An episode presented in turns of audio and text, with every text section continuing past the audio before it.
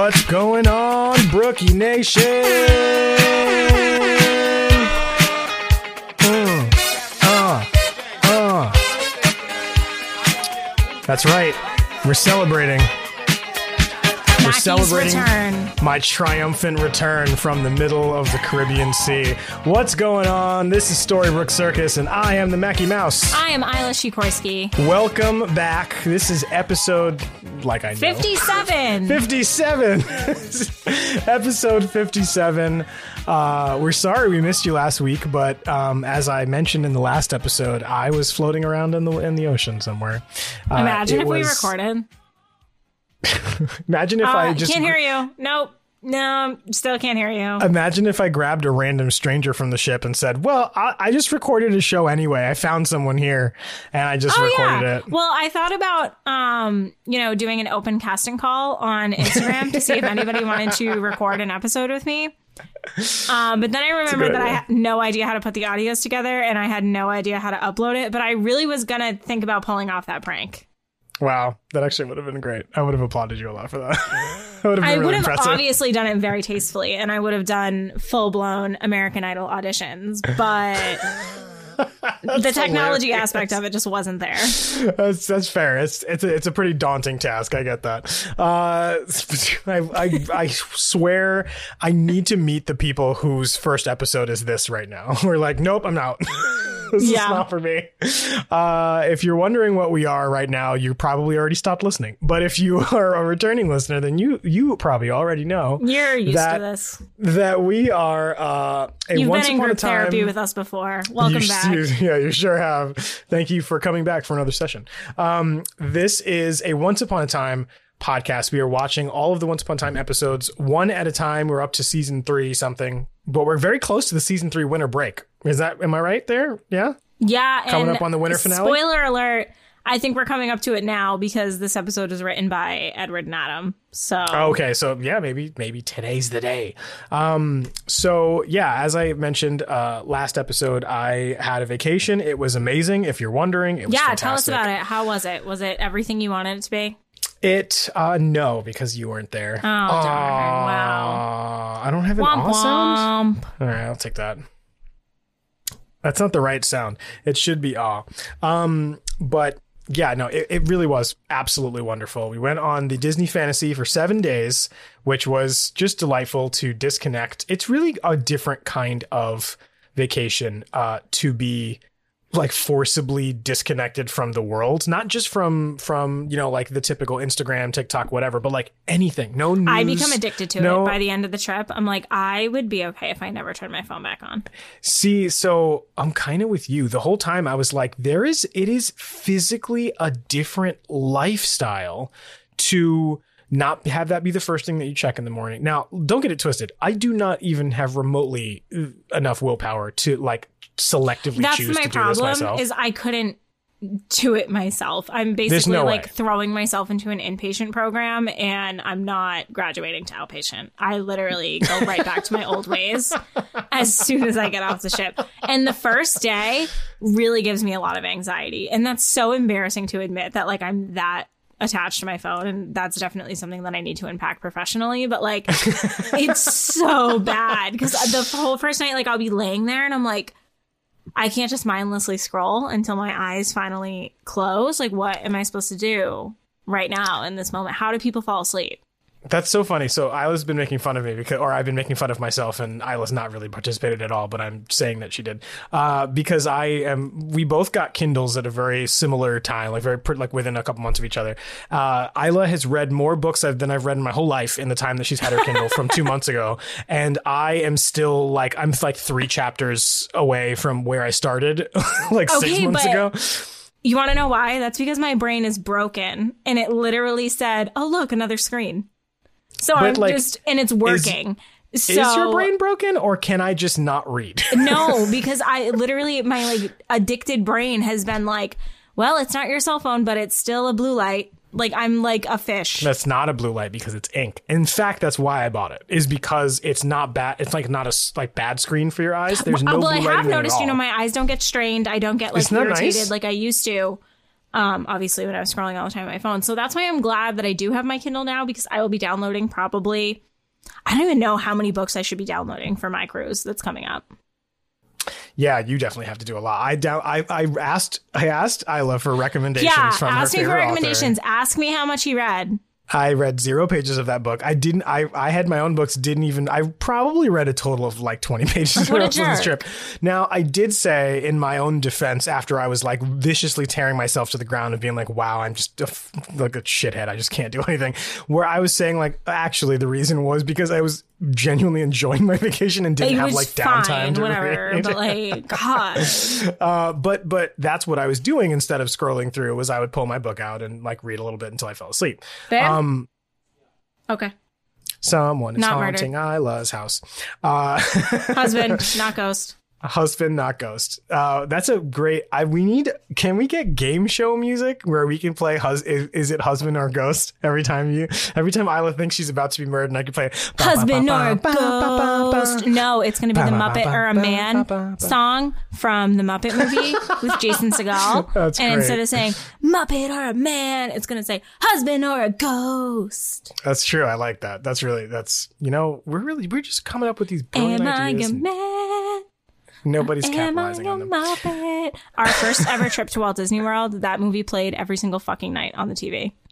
I would wake On a up Disney at cruise? three. No, Walt Disney World. Oh, Like Disney we World. had, it was like ABC Family at the time, like playing while we were sleeping, and I would wake up at three o'clock in the morning, and it would literally be Jason Segel, just like That's so yelling. funny. So actually, Taryn was bringing up on the cruise that she just kept saying, "All I can think when we were in the stateroom." She's like, "All I can think about is when we were on the Royal Caribbean cruise the first time. Every single time we turned on the TV, it was Megamind." Over and over Oh and over gosh. again. It was the same one every single time. It was like seven or eight times on the cruise. She would open it up and be like, "It's Megamind again!" So that was like our official movie of the cruise is Megamind. When I was in the hospital after Harper was born, Minions, Despicable Oh, really? Me, played three times a day, every single day. I was so over It's a pretty it. similar movie. It was like the only TV channel that worked in the room for some reason. And I didn't bring That's my wild. laptop because she was a month early. I didn't even think I was having a baby. So I was just like sitting there and I was like, I fucking hate these yellow things. I hate them so much. I was getting so increasingly That's mad. funny. Oh my god. Uh, anyway, I had a great trip. We ate some delicious food. The entertainment, obviously, is Disney, so it was wonderful. I was making a lot of comments about how, uh, very much unlike Disney World, characters were just like roaming around. When I say roaming, I mean they would come out and they would just like do some funny dances for like 30 minutes and nobody bum rushed them. Nobody was like knocking people over and punching people in the face to get pictures with them because they're out every 20 minutes for seven straight days. You'll see them tomorrow. Who cares? Yeah. Like nobody, no, there's no pressure. There's no risk of like missing anything. I, I visibly watch a lot of people go, oh, we'll catch him next time. I'm like, you'll catch it. What? Like, so I'm just not, I'm used to people trying to physically assault each other to get three places ahead in line Hopping World fences, hopping uh, ropes. like literally, Like, like, going just- into cast member only areas. Just like who cares? Like doing whatever they want. There's a very low helicopter. I was like, "Is that your Can you house or it? mine?" I certainly can hear it. How's the scared sound? It's a little creepy. Is someone being helivaxed from your house? God, wow, I'm jinxing yeah. myself, I guess. Um, but yeah, it, it was uh, it was a magnificent time. We took a lot of pictures, and I uh, ready the sound effect. I vlogged every single day, beginning and end, every the whole thing. I did. I haven't even told Isla this yet. She's just I'm she's so discovering proud of this you. live right now with you. Oh my gosh. reaction. When are they going to be ready? Uh, probably uh 2023, uh, I would imagine, uh, or probably the ne- when we finally go on a cruise together. One of the two, Lovely. whichever comes first. Lovely. Um, so I am gonna try and get them in as timely, uh, you know, a time as possible. Get them edited together. Where we were, we had played around with the idea of like uh, combining the two together, you know, like me and Taryn, and kind of doing like a like bigger couple Yep. ones where kind of I tape a bunch. But the big obstacle I I for myself that I came over was I taped everything. You know what I mean? Like I, I did talking heads. I did, like all the footage is there. Now, whether or not it becomes a vlog was like a tomorrow problem. But while I was on the ship, I was like, don't be embarrassed by holding your phone and talking into the air. Like don't, Yeah. like I was trying to like psych myself out of the ridiculous stigma of, of doing it. And I still did it in kind of my own embarrassed way, but but it was fine. And I was like, I'm gonna just be myself. I'm not gonna try to appeal to any audience. I'm not gonna try and be those informational vloggers who tell you every single inch of everything because like they're already doing it and they're way better than me. Yeah. So I was like, I'm just gonna. This is just gonna be so that I can in a year or right before we go on our family cruise, I can watch it and like remember the time that. I Yeah. did. that's really why I did it. You know, and that's really why I used to do vlogs in the first place. And so going on this trip, I was like, this is our first Disney. We're only going to have a first Disney cruise once. Yes. Ever. So I wanted to kind of like really document, you know, because I, I still go back and watch. I was, I don't know, smart or crazy enough at the beginning of our relationship to record like basically the first dozen of our first dates with Taryn. Right. I fully documented and put into vlogs with my whole chest, which is really weird because it's not really me, but I was, you know, you were in rose colored glasses. I was, I was totally just falling in love. So I was like, whatever, who cares? And I look back and I was like, wow, I like, like immortalized the the most beautiful moments of our Yeah. relationship forever and i don't want to stop doing that i want to like pick that up it actually kind of made me pumped to start doing it again I somehow. love making those little videos. I, I have figured out I can't do long form. Like you're really good Yeah, at yeah. that. Like making, but like I love watching my little videos back. yeah it really Like it- seeing it- how much Harper has grown. Or like where me and Bart were like before Harper. I'm like, wow, this is crazy. And like we're gonna have this Right? forever. i just i never like this regret is the stuff it's like crazy because this is the stuff that we're gonna look back on when we're old and this is the stuff that like harper's gonna look back on when she's older Yeah. and she's gonna be like oh my god this was my childhood Yeah, especially, I decided that what- like when we have kids that that is going to be a big like I'm I don't I don't want to be in my head caring about what it looks like in the moment or what it feels like in the moment like who cares? Just it's so it. worth it after get it I, locked when in, i yeah. hate when people are like why do you take so many pictures? It's like so I can have them. So i have so that them. so that they exist because because oh, if I don't take them then they don't exist. Neither does this moment except for in a memory you know? And like that only lasts for so long. You never know what can happen. Yeah, and like, well, not just what can happen, but like your memories are not fresh, except for that that like. i right wish i could freeze a memory when they whenever they can figure that out that would be great Yeah, like I mean, they can it, freeze your eggs. How come they can't freeze memories? yeah for real Figure it out. Do that like I need Harry the Potter little shit orbs. with the. I need the little Or the memory orbs, yeah, orbs, you know, so I can every just time like, they do that, pop where you, one like, in. you like put the wand to your head and pull that thing out in the in the big the big uh, pool. I'm always like, yeah, I would totally go. It feels so diving in my memories. satisfying. Like Right? I would love to just pick one out with a little tong. Yeah, man. Plug Just be it like, in. Blink. That'd be so great. Um, anyway, there were many memories made on this, um, core and otherwise. It was wonderful. Uh, the one thing that that we it's so fun every single time there was something that we didn't do. We have a big FOMO problem in our family. Big, big, big. We live in a in a tourist area, so there's always something going on. We always feel like we're missing out. We're really working on that as a family, as a couple, to not f- just bog ourselves down with misery when we feel like we're not. We can't do everything. Yeah. So you're always going to not be somewhere. Um, every time we missed out on something, we're like, oh, this is going to be so fun when we come back with Yeah. And that's the Boy. best cruise attitude to have because yeah. Like I so they, um, I've said that opened- multiple times where I miss like and it's like dumb stuff, you know, like a trivia, like Disney movie trivia. I'm like, fuck, Yeah. I missed it. And then I'm like, well, I'll get to do Disney movie trivia next time. Yeah, we missed the mini. She really wanted to do the mini drawing uh, class, specifically mini. And for whatever reason, we had some conflict or something, and it was like too much to pack in. And we were like, well, the next time we'll get to do it with Harper. like, like the whole time, every single time, we were like, oh, next time this would be so fun to do with Bart. Like, Isla's gonna have so much fun doing this. Um, so it really kept us from being sad about any of it, and even even on um. I'm gonna say this word wrong. Disembarkation, by the way, is not a thing I found. It's debarkation. That's correct. And I totally kept making up words on what this was because I kept. Oh my god, did you ever call called. it a boat? Oh, the whole time on purpose. Yeah, of, but people get so mad, and I'm like, It pits. So I. do you care that much? Do you really care that much? No. uh, so the office that I work at, the DCL people that work kind of in our department, but they're kind of separate a little bit, right? There, they still work in our department.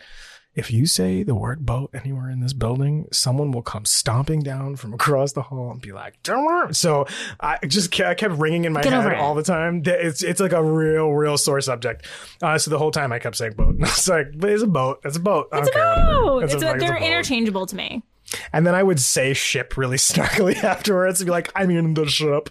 Like, Wow, I'm excited for these vlogs. vlogs. Uh, yeah, so it's there. Don't get your hopes up. They're probably not good, but they're for. I, I actually in several places in the vlog, which I'm excited to put in, and then like put like sound effects of me going like blink blink. Uh, I, I would say this this really isn't for you. This is really for future me later. I mean, I'm glad you're watching, but I'm not doing this for you at all. Because it's the truth. I was just like, I'm not gonna hold myself to this like insane standard of me like freaking myself out because I'm like, I wonder if it's good. I'm like, who cares? It's just Yeah, It's just so I threw can that show my out the dad. window. But you know what? Yeah. It's working.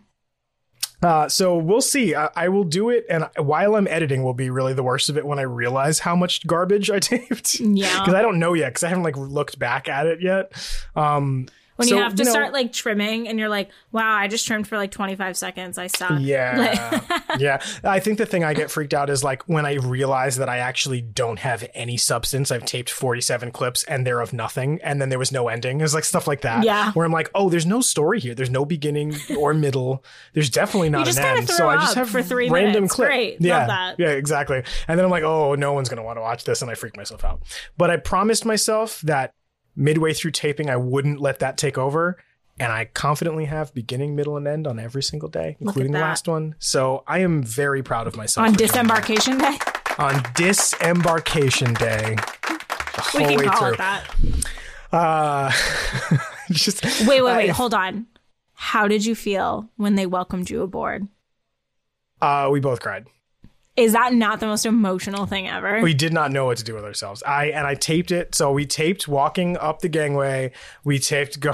Oh my god! So we get to the front, and the guy who is. by the way, we showed up at 2.15, 3 o'clock. Everybody was already on the ship. Like Mm-hmm. there was very, very few people still coming on. So these people were very clearly tired. They were rotating through a few people. Right? There was nobody in the atrium.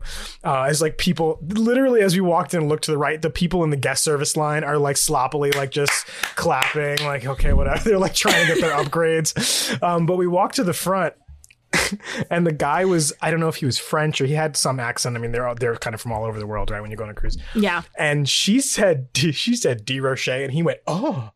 And so he goes to announce this and he goes, the D Rocher family. And we were like, oh my God, that was so much. It's on, I have it on tape. It was so funny.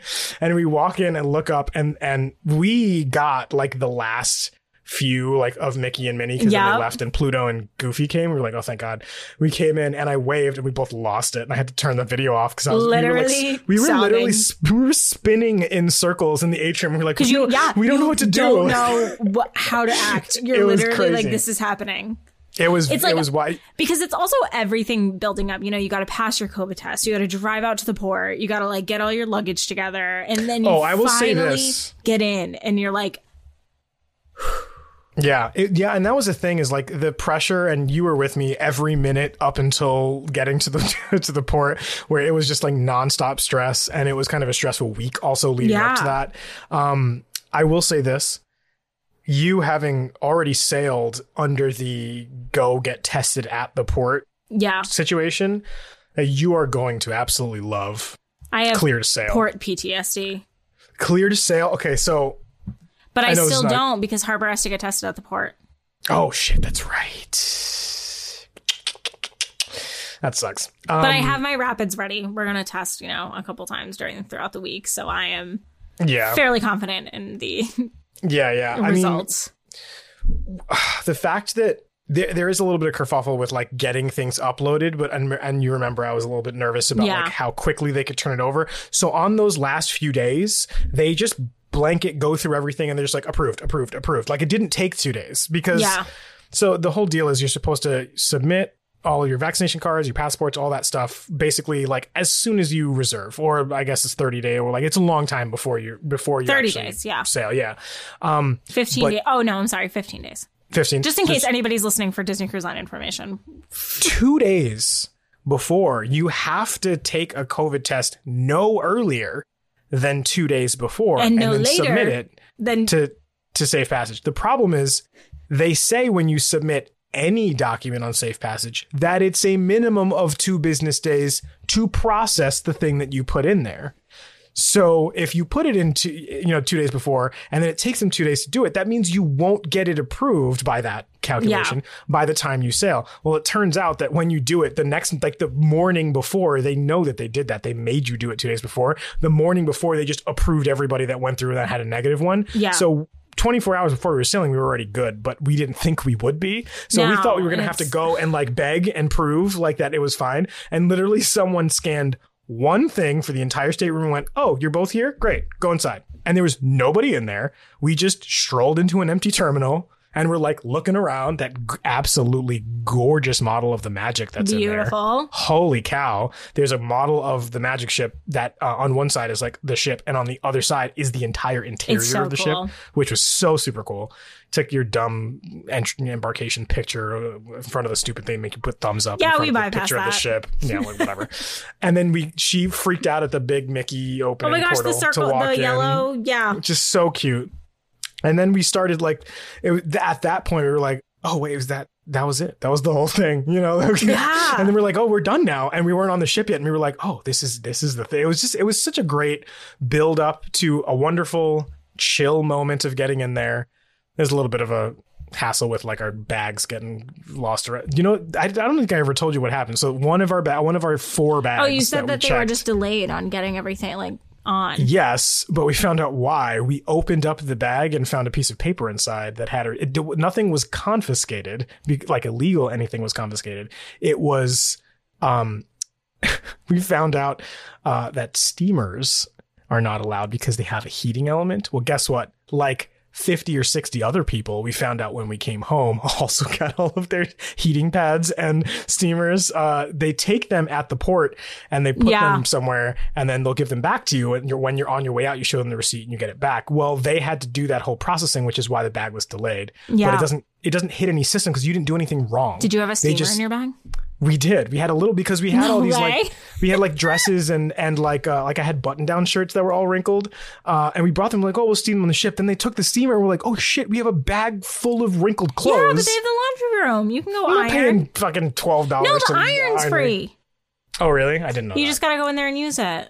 we yeah we. I didn't know that. Uh, Oh, well, it next was- time. it was an adventure. It was a little bit of an adventure. And yes, next time you'll you'll know these things. And I Literally scared. never thought to bring a steamer on a vacation. Oh, she brings I'm steamers a everywhere. person. Like, what is wrong with me? She brings steamers everywhere. I'm like, everywhere. wow, She's that's real fancy. It's real class right there. Right? Yeah. I, I don't think of those things. That is my lovely wife who does that. Um, so in short, not so short, vacation was wonderful. And I thought of all Hell of you. Uh, I the whole time I was like, you know, I actually got a little bit of internet and got to talk to Isla when I was on one of the islands, and she was like, "The Brookies are holding it down. They're they were excited about the new episode. We're all chatting in the Discord. It's, everything's great." And I was like, "Oh, that's so nice." Like, Yeah, we had a good week. it was, it was great. So thank you, Brookies, for holding it down while I was gone. I appreciate that. Thank you for your patience while you gave gave me a chance to to uh, you know gather myself when I came back from vacation and go back to work and all that stuff, so that we can record this episode for you for this upcoming Monday. And now we're really kind of cruising free because I think we're we're going to get into a bit of a cadence here. I don't think we have a ton of you know Nope, up we got nothing going on for another Yeah. 62 days. Yeah. Um, and I think we'll be able to kind of like squeeze things in on the opposite ends, just like we did last time. Um, but also, like, how was your week? That was all about me. I feel like a sick, crazy narcissist. How are you doing? Oh my gosh, You I'm feel good. So Harper Jane turned four. Hell love that for yeah. Uh, uh, uh. Sorry, I didn't mean to interrupt. That was important. Um, and then the next day we had her preschool graduation. So she still has one more year of preschool and then she's off to kindergarten, but they still do a graduation. So that was exciting. Um, Interesting. And then we had our birthday party on Saturday, and that was awesome because our best friend Jesse flew up to spend the weekend with us, which was amazing. And then it was Father's Day, so we got to celebrate Bart all day on Sunday, and we initiated Bart into the Croc Gang. Oh, nice. That's awesome. We had the most dad Father's Day that has ever been. We went to the Hell mall, the local mall, yep. and he picked out his own pair of Crocs, and then we went to Cracker Barrel. oh, wow. That sounds great, actually. It was a great day. It was great. that sounds pretty awesome. Uh, can you please bring them on vacation because we will have an all family croc day. Does Harper Oh yes, yeah. Harper has Crocs. Yeah. has Jibbitz. Are you kidding me? Yeah, so we can do like a like a crew crew crocs. Oh Croc yeah. crew. He wants to get a shirt for um race weekend that we're that he's doing Mm-hmm. in November, and he wants it to say Croc Daddy. I like it. It's great. It's perfect. I love Yeah. it. Print. I can see it. yeah. Um, Sweet. Well, uh, that's So that was my fantastic. We- week. that's nice, man. That's awesome. I love that. I, and now we're I, chilling. uh, we are chill. It's gonna be a chill summer until the yes, big let's manifest wish that. trip. Let's manifest that. And then after the wish trip, then it's going to be Sikorsky dealership family time. It's going to be great.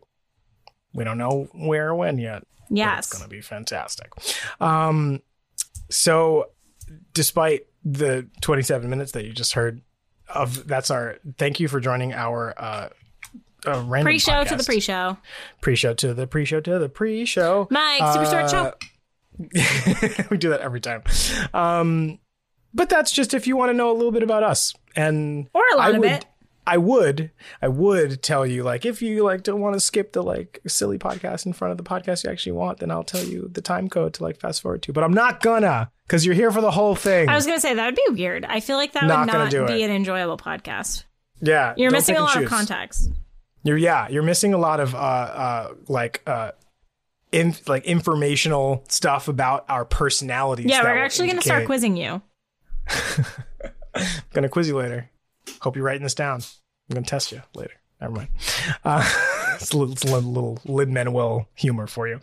Um, so how do we run the show? So we are a Once I Upon a. Time podcast. We are reviewing every single episode of Once Upon a Time ever from beginning to already. end. yes, that's right. I think they know that. We're Actually. Have on season three, feeling. episode eleven. Three, eleven. Winter break, maybe. Yeah, let's just let's just do the first five minutes over again. yeah. Uh, so hey, guess what? Guess what? The podcast is not just about us, uh, or about us repeating ourselves because we forgot what we said in the beginning. Uh, That was a whole episode some- ago. the- it, it felt like a whole episode. It Actually, was since most podcasts are thirty minutes and we're pretty much on thirty minutes right now. That was basically a whole episode ago. Uh, sometimes the podcast is actually about you who are listening. That's right, you. I'm talking to you. No, not you. You. Yeah. Also Uh, you. Also you and you. Um, we have uh, segments in our show, and the first segment is the one that is dedicated to you, and it's called the Storybrooke Daily Mirror. Extra, extra indeed. Uh, the Storybrooke Daily Mirror is a fictional newspaper in the world of Once Upon a Time, and in our world, it is also a fictional newspaper where you can submit stuff, not articles, because nobody reads newspapers anymore, but instead you can submit digital things. Uh, digital things that Isla will explain now. How do you get into and contribute to the Storybrooke Daily Mirror? The people want to know. The first thing we want you to do is write a five star review on Apple Podcasts. Tell other people how cool we are, so other people find our podcast and listen, and then they will join the people how cool we are. Thank you.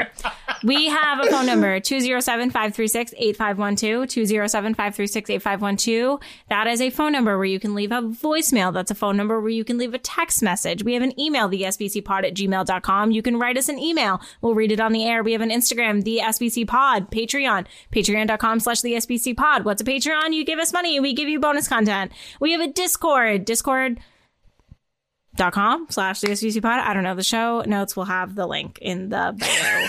It's definitely not that, but the link is definitely. In the Um, we'll have a link for you. Come join the We Discord. should buy that though. Can we buy that domain? Just Yeah. discord.com slash the SBC. Discord.gov. That's awesome. Discord.gov. We are our own government. Join the community. Join the conversation. Join the party. Join the that See now we do sound like a political ad. Join the conversation. This Is this a dare ad? What's happening? Um, there Hey, are many ways. when you say that's okay, do you realize what you said? Knock it off. Thanks, Hilary Duff. Uh, so those are all the ways that you can join the Storybrooke Daily Mirror. Um, and we are going to listen to some entries right now.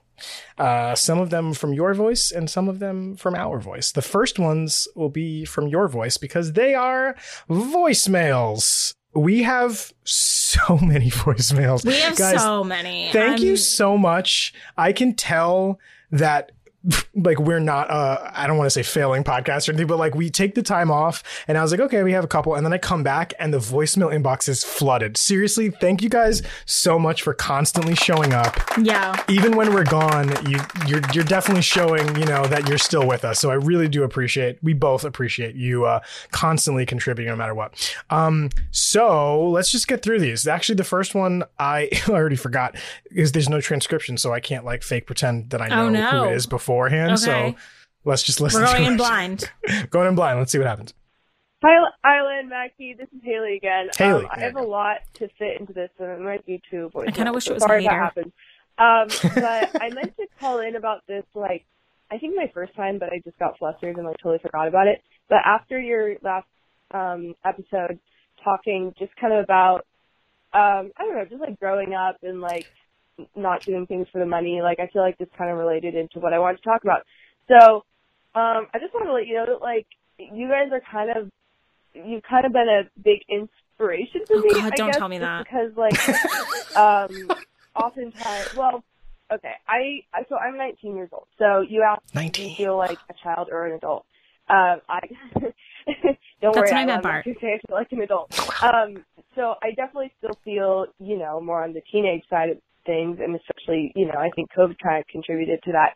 And so because of that, especially, I think everybody goes through this, but I kind of had this like time where I was like kind of freaking out. I was like, oh my gosh, I'm going to be an adult. And like, I knew my life wouldn't end after I turned 18, but like, um, I don't know, I was kind of worried about it being really boring and me just hating life because so many like, in media, like, um, everything is sort of about like school, especially like high school, uh, and like all the bonds that and like friendships you make are like in high school pretty much. And like, you know, there's also some college movies, but it really seems like the coming of age happens in high school. And so I I don't know, like feel kind of pressured that like high school should have been this like pinnacle of your social life and that's where you get all your friends or whatever. And I know everybody hates high school. Um I don't know, especially with COVID, it just felt like I missed out on that a lot Mm. um, and also even before COVID, I was not having the greatest high school experience. Um, so it's really refreshing to see you guys where you're, you have, you kind of like have a found family that you found not through college or high school. Like you found it, Mm. um, Mm-hmm. you know, after that and you, yeah, you just kind of created this space for yourself. And I don't know, that's like very inspiring to me and kind of Wow, what a fucking shows me a perspective. that I can Yeah. be like, wow, I hope that that happens to me someday. So, Aw. yeah, you guys, thanks for like giving me hope and yeah, all that stuff. Also, I think it's cool that you guys are Disney adults because that's something else that I think is just kind of fun that you don't like totally let go of the things you liked as a kid. Um, oh, and then on to the like doing stuff for, uh, or not doing stuff for money. Mine is definitely theater. I Yes. Haley. I wow, I'm like stuttering now. Um, so I kind of have like played around with the idea of like trying to go professional and stuff. But I was like, oh, I feel Do like it. like not. Okay, cut her off. There's more, but uh, before we continue on, amazing. I was going to say, you sound like a bomb ass 19 year old. Like I was. oh I my would've gosh, never I was thinking that the whole time. And like, I was like, I resonate with her so much because I remember graduating and I remember being like, that wasn't it. I'm so scared that that was supposed to be the peak of my life. that was supposed to. Yeah. Uh, if Am I it is the what the fuck, like, and then Yeah, I will yeah, never yeah. forget, like, exactly four years after I graduated, I was like, wow, these four years was the same amount of time that I spent in high school, and I have Yeah. done so much more. I'm such a better person. I Yeah. love my life a lot more, and I'm like, oh wow, that was that was literally nothing. It was a blip. Yeah. Uh, uh, honestly, I, I love that we get to the end and like, yep, theater. It's very interesting to me that, first of all, the spread, the young people who listen to our show, uh, the but the the the quality of youth, if I may, right? The youth. We got like Megan, Lucas, and Lucas's whole family. We got Haley. We got you know, uh, we got all these, all all of these people and more, right? That Yep. are very, very young in in in a stage of their life where they're like just starting to become adults, or in some cases, like really like young teenagers. Look at the look at the quality of human beings that even at that young age are in this community. Like it's just so well spoken. So like people we would we'd be like, oh yeah, I'd be friends with them. Like I would hang out with with people like And this. I'm Like they just not a like teenager person.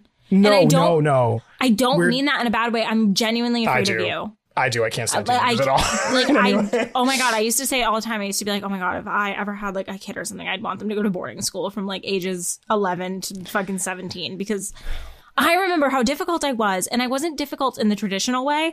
I was just such a fucking hater, 24 seven. Like my Yeah, mom yeah. would breathe, no and I would Just- be like, ah! Oh, you're the worst. And yeah, I'm like. I know that's I know that's coming. Harper tells me to chill so? out. Like Uh, I, but just know, but it's so when I do see a teenager that is cool, I'm like, how? I would like to. See it makes you. me so happy though that they're all he- like all of the ones that we have here are awesome. All ever all of them. I, I like I could listen to you guys all day because you say so, and also And you're honestly, not, just, not even just the teenagers. I love listening to everyone. well no no seriously really the quality of people that we have not only listening to the show but also contributing like everybody is Yeah, just, not just the youth. Like literally, nobody that calls in annoys me. I'm like, oh my gosh, yeah, tell me more. No, but I really am especially proud of young. Yes. It's first of all, it's scary to like pick up a phone and talk to no one. First of all, but to talk to strangers who you know full well are going to replay what you say on the air, and then talk to it, in, in, you know, two other people who are listening. Like that's a that's. I, I mean, I don't want to freak anybody out because I I love when people call. So please don't not call because I said that. But it is Uh, intimidating. because because we love all you, but we recognize that not only is it intimidating, but then we got these these people who are like just coming out of high school or just going into high school or just graduating high school, like in the case of Lucas, but um, who are just like fully formed intellectual human beings who are like Smarter than me. Right like make like thought-provoking conversations that are making us as adults think guys i'm 35 years old okay? No i'm not not kind of hiding anything here. I'm 35 years old and i'm like damn that's true. Like i'm like wow you like seriously sat here and made me think like yeah out here teaching me stuff? Yeah. that's a big deal to me. Like i so if you you think you're an inspiration like we're an inspiration to you. You guys are inspirations to us. Like every time i listen to one of you guys like everybody really. I'm like wow that's a really interesting perspective i've never thought of before And that's I'm why we love holding doing the on show to every single one of these words from when Harper's a teenager, and she starts coming at me. I'm gonna be like, listen, these teenagers thought I was cool. Once That's true. time. They all do. They all do. They really do. Um, and then to hear that you're also a theater person makes me so proud because and then it all makes sense. both you know, yeah, all the, like, it like all ties together, and then you're like, oh yeah, okay, like yeah. for anybody who And don't Oh, no, I ask wanna- us. I want to say don't ask us if you should or should not like try to go pursue a dream. We're gonna tell you to go do it. A hundred percent. Yeah, I'm thinking about doing it professionally. We're like, yeah, okay, You're go. 19 years old. D- Absolutely, 100 percent do it and do nothing See else. ya. Do absolutely do that. Don't don't let anybody tell you not to. Don't anyone tell you that it's impractical or it's not a good enough job or blah blah blah. Why No, not? Stop it. And if anything, post your experience about it on TikTok, and you can blow up there. And then you'll look, be You'll be famous famous. either way. Uh, anybody who thinks that we are falsely probably thinks that we are cool. It's because of theater. So every time you hear one of these people call in and be like, "I was a theater fan too," now you understand. That is the common is the common denominator. thread. That is we the are common all thread. in this together. We, ah, I see what you Ah. did. There. Uh, you did it. There's there's more, believe it or not, to this wonderful voicemail. So let's Yep. continue listening. Okay, yeah. I thought I would go over because I got nervous and started rambling. Um, but yeah, theater has me. definitely done that thing where I can just kind of like, uh, it basically just feeds my soul. And so like, you know, for a while I was kind of feeling pressure. This kind of goes hand in hand with the whole growing up thing. Like I always knew I wanted to keep doing theater in any capacity, preferably performing throughout my entire life. But I was like, I feel like that just is kind of frowned upon as you get into your adulthood and like Not here. um, I, I just didn't know if it'd be like, right. sustainable, like if I could do that. Um, and so, you know, for a while I kind of played with I am pausing this message. Listen, You're 19 years old. You can handle this. Fuck sustainable. Who cares about whether it's sustainable or not? If it makes you happy, go do it and do it with your whole chest.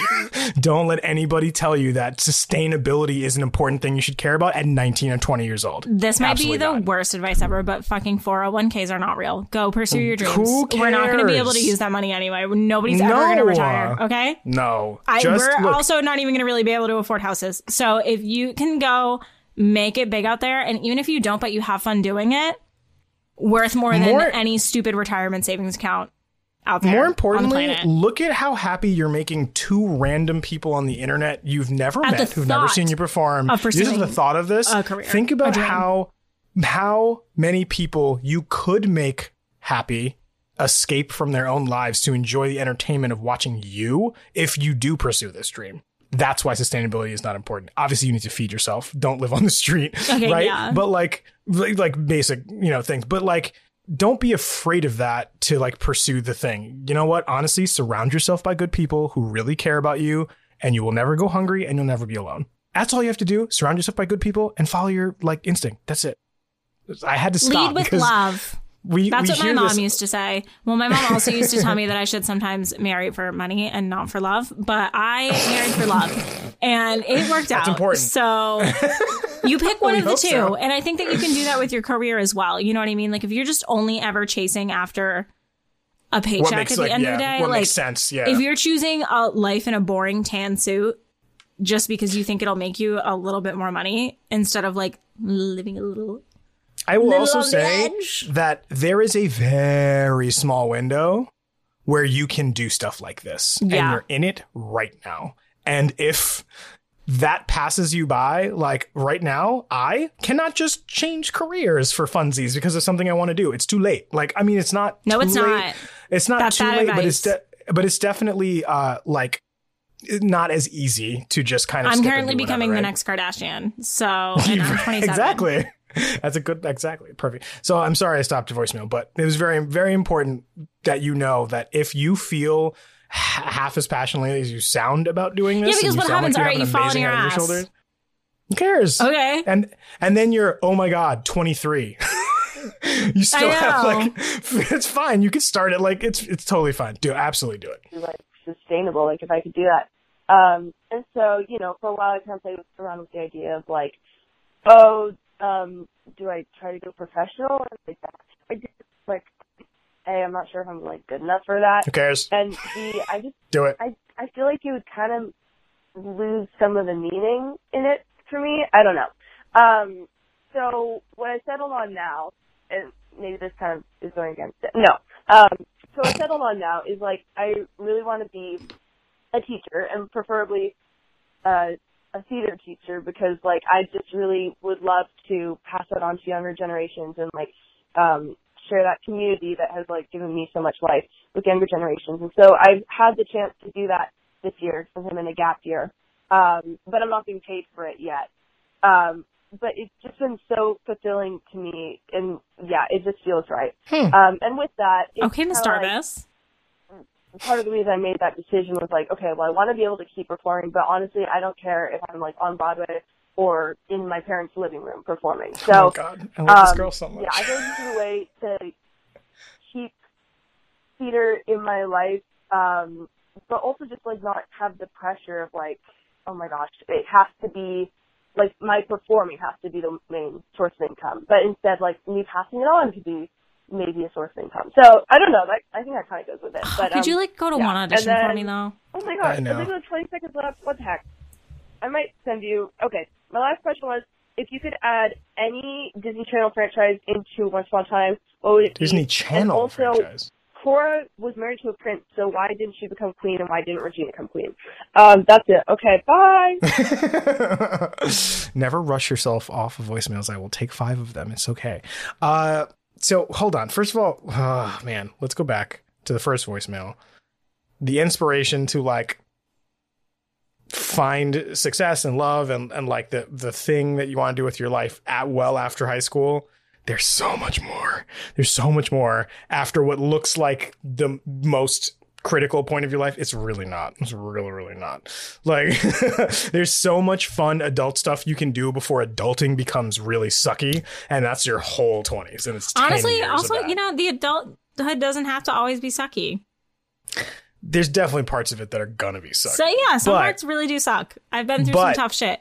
but, the better stuff it is so much beats better. being a teenager. Honestly, exactly. like Yeah, I'm yeah. like my worst day. At least I'm making my own decisions. And, yeah, like, you're still like have freedom, and I mean, I'm sure your parents are wonderful, but like you know, that it just it just being get to getting to be your own person is great. If I want to eat an ice cream cake for dinner, I'm eating an ice cream cake for dinner, or for breakfast, or you know or not. Nobody can take Whatever. it away from me. Yeah, you can. Uh, but this this whole thing about you know th- this is such a genuine soul saying all these things. It's just so beautiful to listen to and to know that it's coming from a 19 year old is blowing my mind. I know full grown adults who don't have the like emotional maturity to come Yeah. to any of these conclusions you just said. So first of all, just know that you're a hundred percent better off already than like so many, not only teenagers but some adults. in Just some people cases in general. seriously um but this idea that you would pass on you know the that the passion that you have and passing it on to younger generations is I was I, as soon as you said being a teacher, I'm like the worst person to ask because I just like my wife just quit teaching Just after so long around, and there's a reason. Um, but I I I would be a hypocrite because I did the exact same thing. I the year I left high school, you know, we always joke like, "Oh, is that guy who still hangs around high school after he graduates?" And I was like, "Oh, I'm that guy." I'm like, "No, I came back to high school while I was in college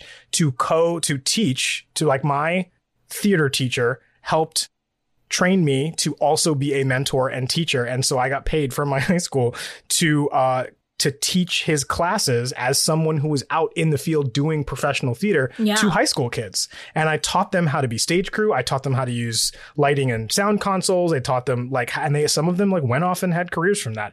And the fulfillment of like passing it off to not just that group but like four or five multiple groups of those kids Right. that went off and did something with it was one of the most fulfilling things that I've ever done in my whole life. So the fact that you came to that conclusion on your own and are like, oh, if I, you know, I don't, I don't even care if I'm going to do it on Broadway or in my parents' living room or wherever it is. By the way, people who say that, you're like a genuine performer. I just want you to know because you said that. Yeah. that means you are at your core, like that's what you should be doing Yeah. it, in whatever way that makes you happy. If that's what makes you happy, to, but like, just know that's a little bit what You're doing it for the right reason. that's the magic. That's the thing. The thing that you know, I can You sing. Who cares? But like, are you a performer? Like, that's the thing that you're missing. If you know, if you're just like, well, I have skill. Who cares? But is this the thing you were born to do? You're killing it. You're killing it. You're Yeah. doing way better than I did at 19. And I had no, no, no idea any of this stuff at 19 years old. so, uh, wow, wow. I don't Also, even know wait. how to process this. Disney Channel show in And also that. Once Upon a Time. So the logical choice would be Wizards of Waverly Place, obviously, because they're wizards and have magic powers. But for funsies, I would love to see Even Stevens in. Oh my god, that's such a good answer too. I was gonna say K.C. Undercover, but yours are better. That's because I'm I have a huge crush on Zendaya. I do love Zendaya. You know what I mean? Like I like I like the superhero family kind of thing, or undercover like yeah, spy family. I'm gonna go thing. traditional Disney Channel. okay, that's fine. Fair. Even Stevens. Even Stevens, I love that answer. That's a great. Like imagine Beans running around Yeah. Storybrooke like he's just a fucking menace at Granny's all the time. Like I, that's hilarious. That's this such a that's such a good answer. oh man, um, I don't think there's a better answer than even Stevens. That's but perfect. you know, in the logical sense, Wizards of Waverly Place because they had they were wizards. What if we combine the two? Make them Oh, both. Oh, a like traditional Disney Channel crossover. crossover. Absolutely. Thank you. Thank you. Uh, Cora was married to a prince. That's Why so sweet life of Hannah queen? Montana. When Hey, they had the crossover with That's So Raven, Suite Life of Zack and Cody, Hey. and Hannah Montana, it was probably the best crossover Chef's of Disney. Channel history. I would, I would agree. Um, Cora married to a prince. Why didn't she become queen? And why didn't Regina become queen? Because Cora then, yeah, I don't know. I don't know. I don't understand uh, royal There was some weird- lineage. Um, every time they talk about it with the Uh, queen, I don't get it. So not a question for me. Because she was married to the to a prince, but she wasn't married to the king.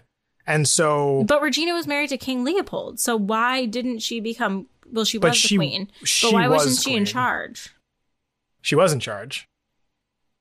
Well, as much as the queen could be while the king was still alive, once the king was dead, she was in charge Yeah, but like, why was Snow in charge? because they overthrew her, right? Oh, is that what happened? I think. I think. That's a that's a strong asterisk, I think. But she like still had all the knights and stuff. Like, I don't. Well, she still had the castle. But I don't remember. Yeah, we yeah we that's a, that'll be a good like in between season one for us to go into the timeline and like check everything that we've done yeah, so far to like I connect the dots. Now that you've said that, I don't know. I think at, at the end of What season three, we should. That's a good like stopping point for us to go back and go. All right, let's see what happened here. Like, Yeah. like what like what have we done so far? How did we get here? The timeline is kind of all. You're over probably place, so wondering that- how I ended good. up here. You uh, all right, so our next voicemail is from Allison. Let's check that out. Hey, howdy, hey, y'all. It is Allison. I made notes, so hopefully I get to hit everything in one thing. Um, I really, really loved Save Henry as an episode. I said it in the Discord, but this is my all-time favorite flashback episode. Ooh, Um, mainly because I'm like Regina trash. um, because it just like Lana's so good at showing all the really is. depth to this character, and like this episode was really just great because like it showed us who Regina could have been without all of the poor influences in her life with Rumple and Cora and all the darkness. And like we really only see her like this when it comes to people like Henry and young kids, which we get to see a little bit more in season 3D and like horses, which Regina being a horse girl, just it, it makes sense horse in girl. this vision of her. I kind of really vibe for it for some reason. Um, and just speaking of Regina and like the fact that Neverland is kind of coming to a close, I think they really, really underutilized her. Yes.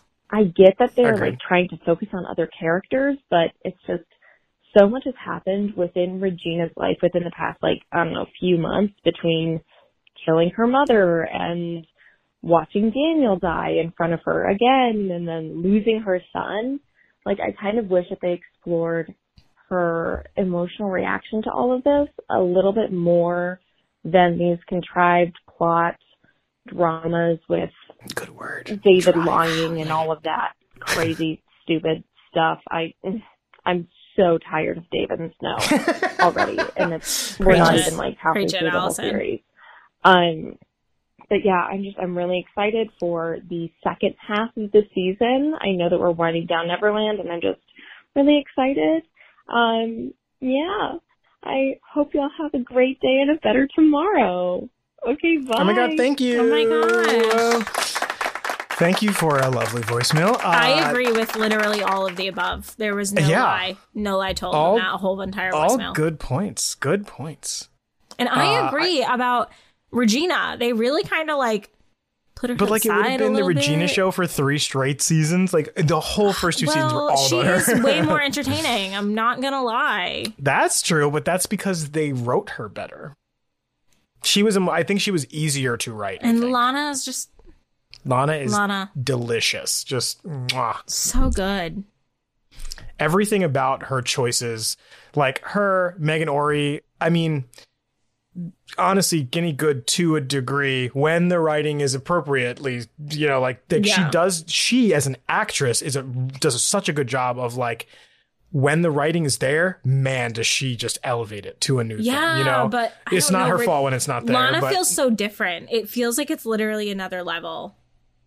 Her and Robert Yeah. Carlyle really and Robert Carlyle, Robert Carlyle is just I really genius. put them higher up on a list for this show specifically because it's Yeah. just like their character. They play eight different people.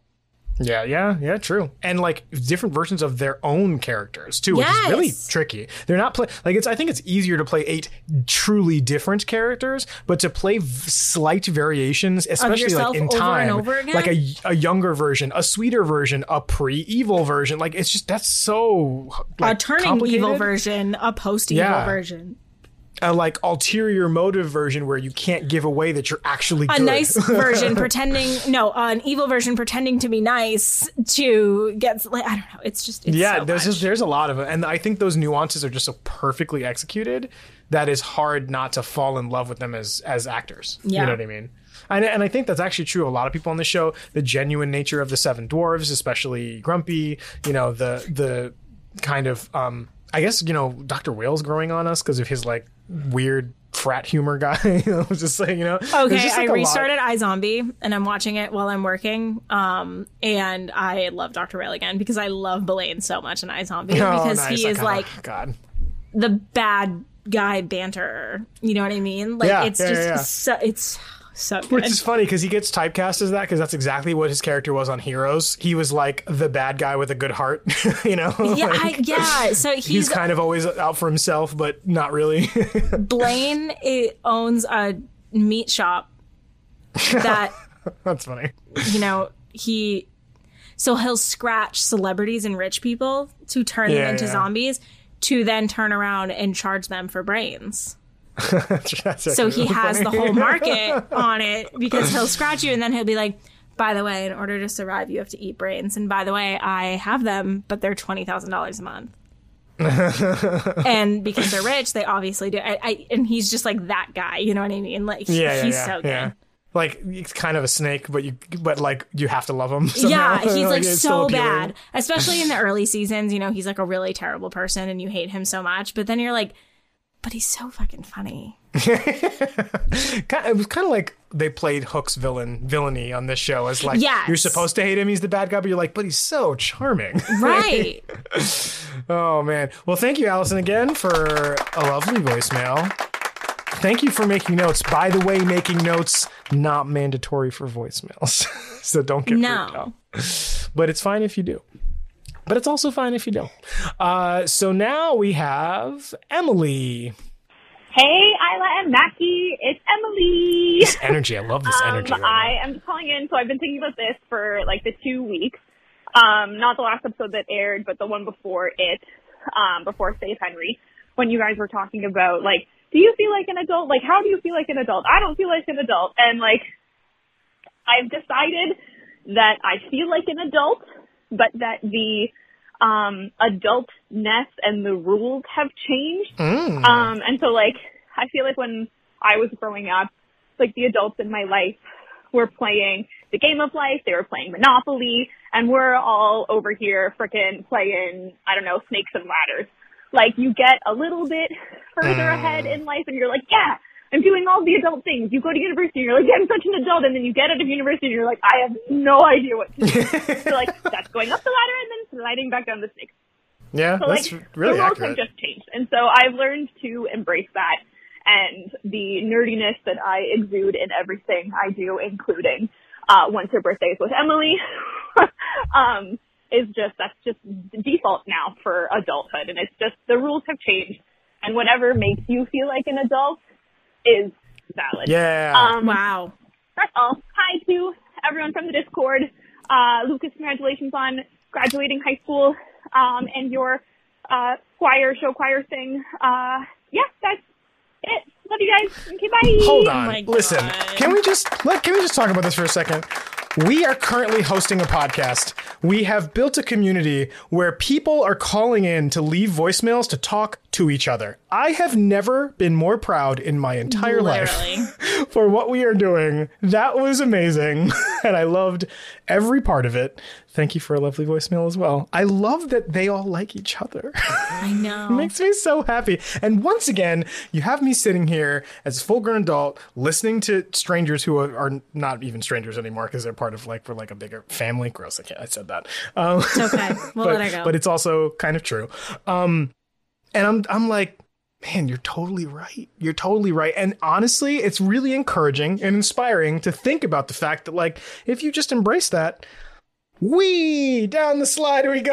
like, I it's really fun, struggle to feel like an adult though. So it's Yeah, I do. I, I I don't know if I No, I don't think I told you this. So we invited Harper's school friends to the birthday party and Mm-hmm. one of the dads was RSVPing And he was like, "Oh, is it okay? Like, you know, if the girls come?" And I was like, "Oh my gosh, yeah, don't worry. Like, my parents are gonna be there."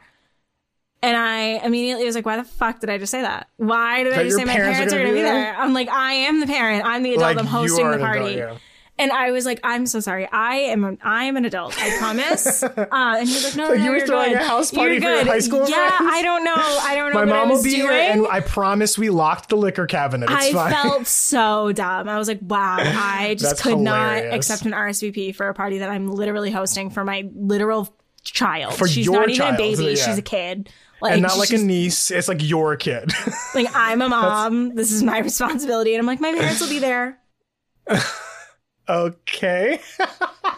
So, So I, I I'm really glad, reminded. Emily, that you feel like an adult and it's the rules have changed, but I genuinely am struggling. Like, uh, I uh on, on a on a smaller scale, like so I I'm in this role now at work where I am a I am now a supervisor, which is not like a big deal, but it's it's my first leadership role at Disney.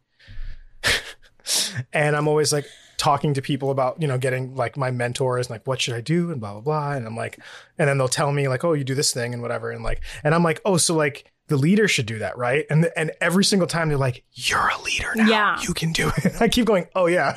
Like that's how I feel about adulthood where I'm like, "Oh, oh, I, I like I have to do that now because it's Yeah. not like I was like, "Oh, uh, shouldn't I ask permission like from from who? You you own a house. You're the one they ask permission to." Yeah. Like if like somebody comes to the door and be like, "Oh, would you like to purchase this thing?" I'm Like, "Oh, let me go ask." Uh, oh, oh, no one. I own the house. I'm the oh, one when people come to the, door and they ask if the adult is home, I go, nope, sorry. And I shut the door. No, my dad doesn't live here anymore.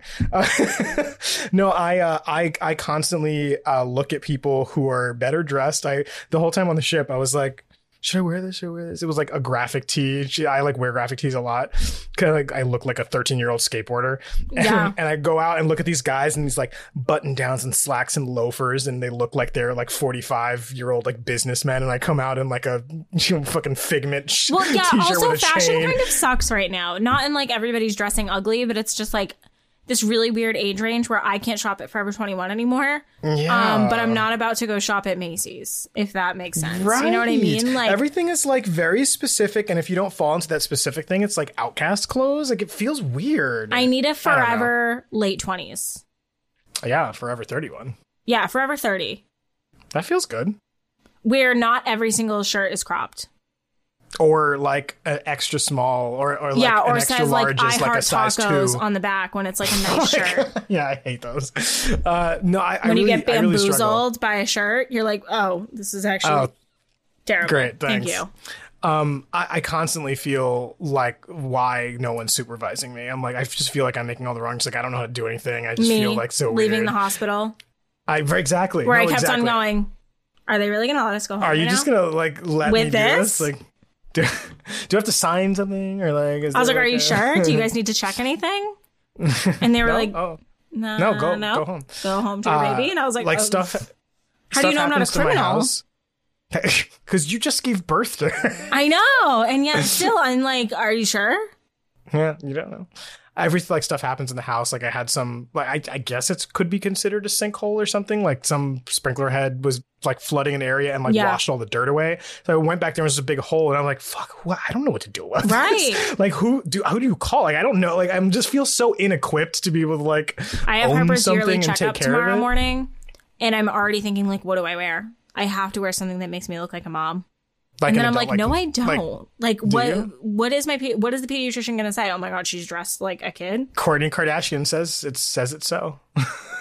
I mean, to a degree, it this, like that kind of like social media and celebrities and stuff like set sets a standard, and you know you feel weird when you don't follow it. Kind Yeah, of sometimes. but I'm like, I know my pediatrician's not gonna care. He was my pediatrician, right, right, right, right. but I'm still like, what am I wearing tomorrow? What am I gonna do with my makeup? Should I cover my tattoos? And I'm like, I don't need to be thinking this hard like, about do like does having tattoos make me look irresponsible?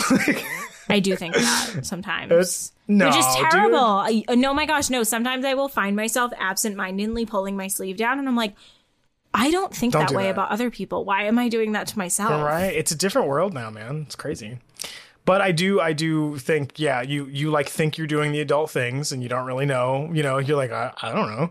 But you're right. The rules, And like, sometimes you get it right though, and it feels really good. It feels so good. Yeah.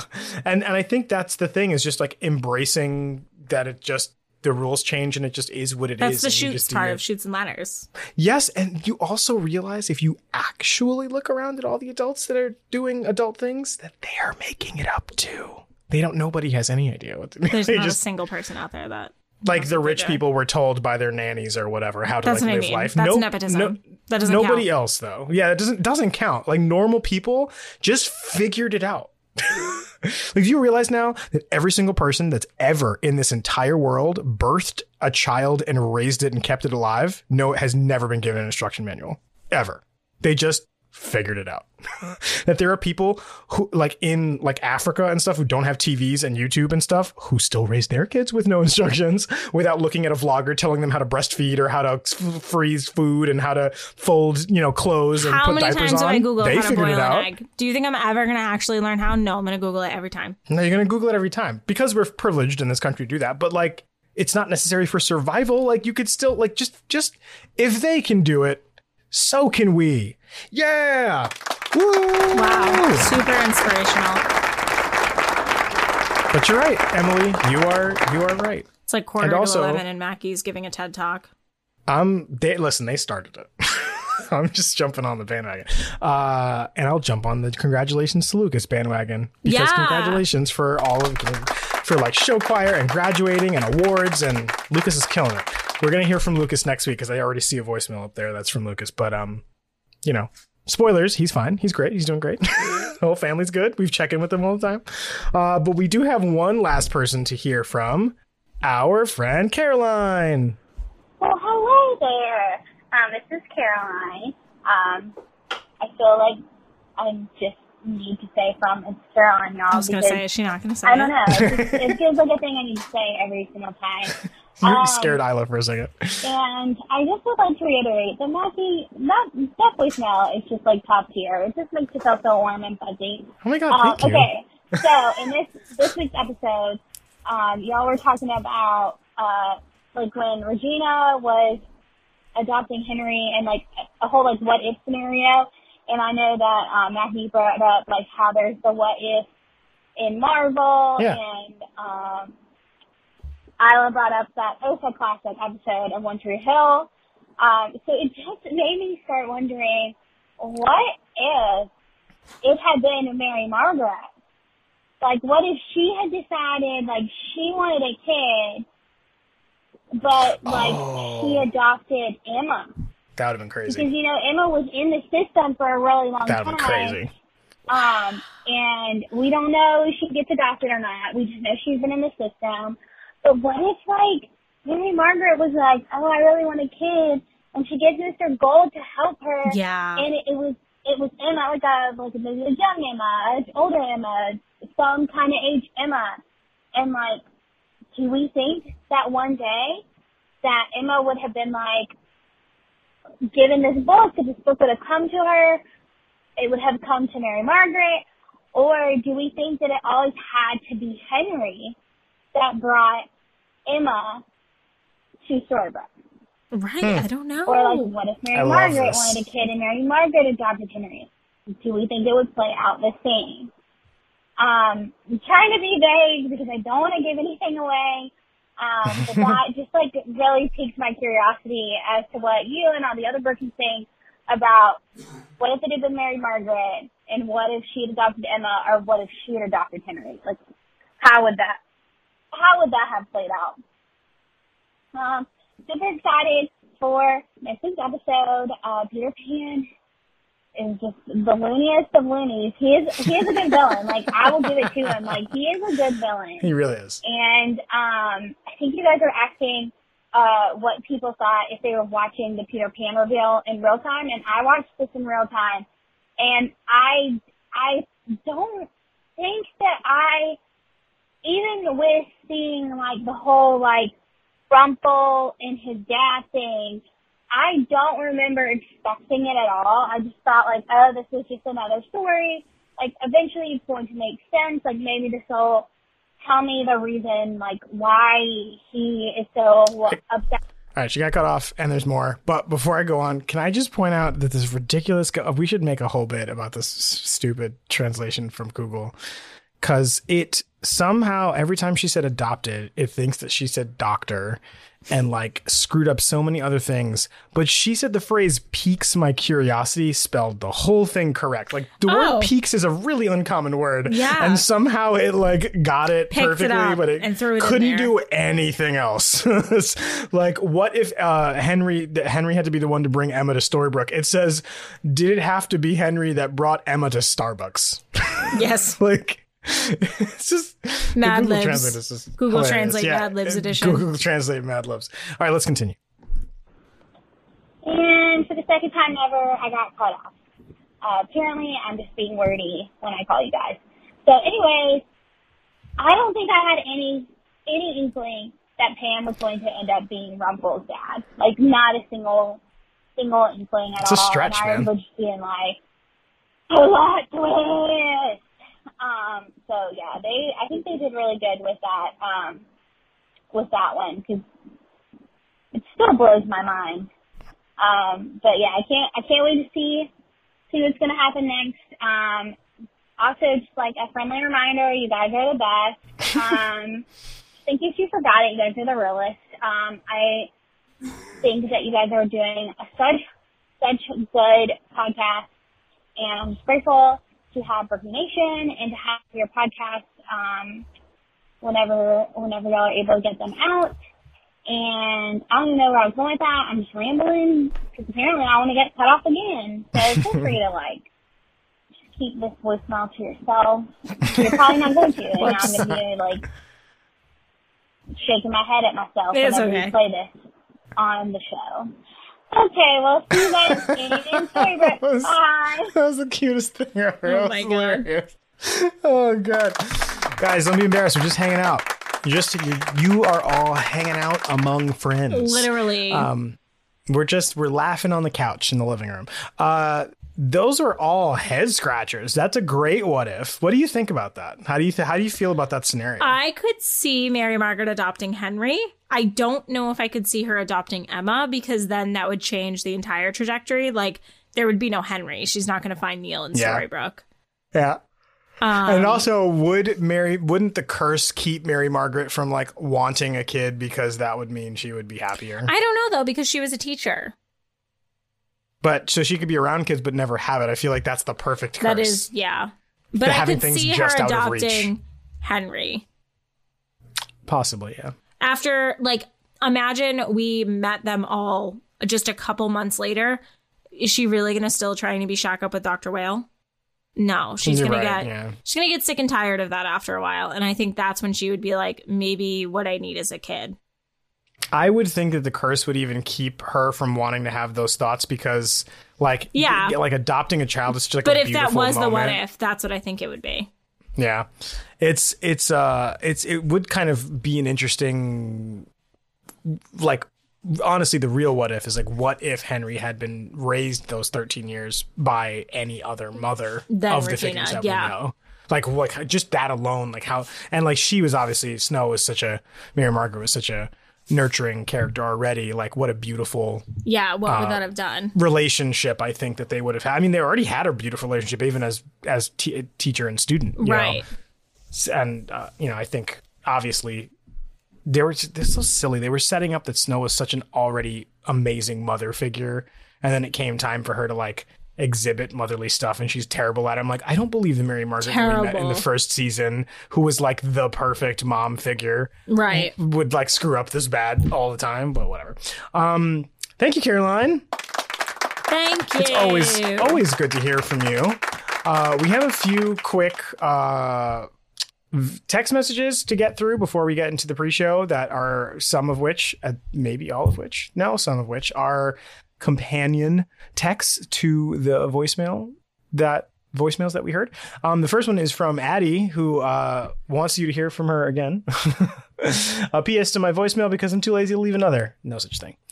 Uh, but it really feels like they have no clue what to do with Henry anymore. That's an interesting take. Uh, like, yes, the actor's getting older, so you want Henry to kind of grow and lose that sparkle of innocence and trust in the stories and everything, but it's clear they have no clue how to write that. I sort of wish that they uh, just took away the aspect that he's a kid in the writer's room and wrote with the same depth that they do the adult characters. Uh, whoops, my bad. I I blocked my screen with another window by accident. Um, like just because he uh, he's a kid doesn't mean he would fall for some of the shit that Pan pulled. He's the son of the evil queen and the grandson of the queen of hearts. He should know what manipulation and villainy looks like. That's what we said. Mhm. Especially when he saw that his whole family is there in Neverland to save him. Not that I have my own little author's pen corner, but if instead of Henry being super down to give his heart to save magic, I would have loved it if he was pretending to go along with it in order to trick Pan and slow him down. That would have been a great That would have been way better. twist. Uh, this is the kid that came up with Operation Cobra repeatedly outsmarts, uh, outsmarts all the adults around him. He can find a way to muck up Pan's plans. Say that five times fast. Uh, anywho, for I for one can't wait until they remember how to write for Henry, and for when we are done, fully done with Neverland. Love the pod. Y'all are the best. Here's a picture of a puppy, and there are two beautiful puppies so here. One cute. of them, With little, one of them has Easter Easter, bunny. bunny, Yeah. ears. Um, thank you for the random image at the I end of this know. text. It's just so funny. I love What you a guys so end much. You're it. so great. Uh, no, totally. I this is I love this. This is a great fan. I wish fiction, that if I is ever what happened one. with Henry. Uh, yes, and we will do this now. Okay, I like it. Picasso. Love it. Uh, next up we have Amanda. Amanda from St. Louis. Hey, Brookies, it's Amanda from St. Louis. I have a few things. One, Isla, you are the ish. Never say that you aren't cool. You are the coolest person I know. Jesus. Mackie, shout out to all the people who graduated in 2006, your girl included. That's it. Stay gold, stay rumple. Mic drop. Wow, Amanda. Actually, I graduated in 2005, but I don't want to. I'll, we'll just pretend I graduated in 2006 just for this text message because I think it's just better. Damn, 2005. We're not going to talk about it. No. I was in fifth grade. What? Fifth grade? Yes, I was 10. I don't understand how we could be this far in age and be I was like literally learning about prepositions. we were like we are in practical sense like like one year apart siblings. About, And above, somehow- about, stir, against, among, around, at, before, behind, beside, between, beyond, by, down, ring. except for, from, and engineer on, off of, over, past, throughout, to, turn, under, until, up with, are some prepositions. I still got it. You do still got it. Remix. And if you're wondering why there's no more room in my brain, it's because of shit like that. Those things are floating around up there. Oh if man. you need a preposition, I got that for you, but I literally cannot I- add without my fingers.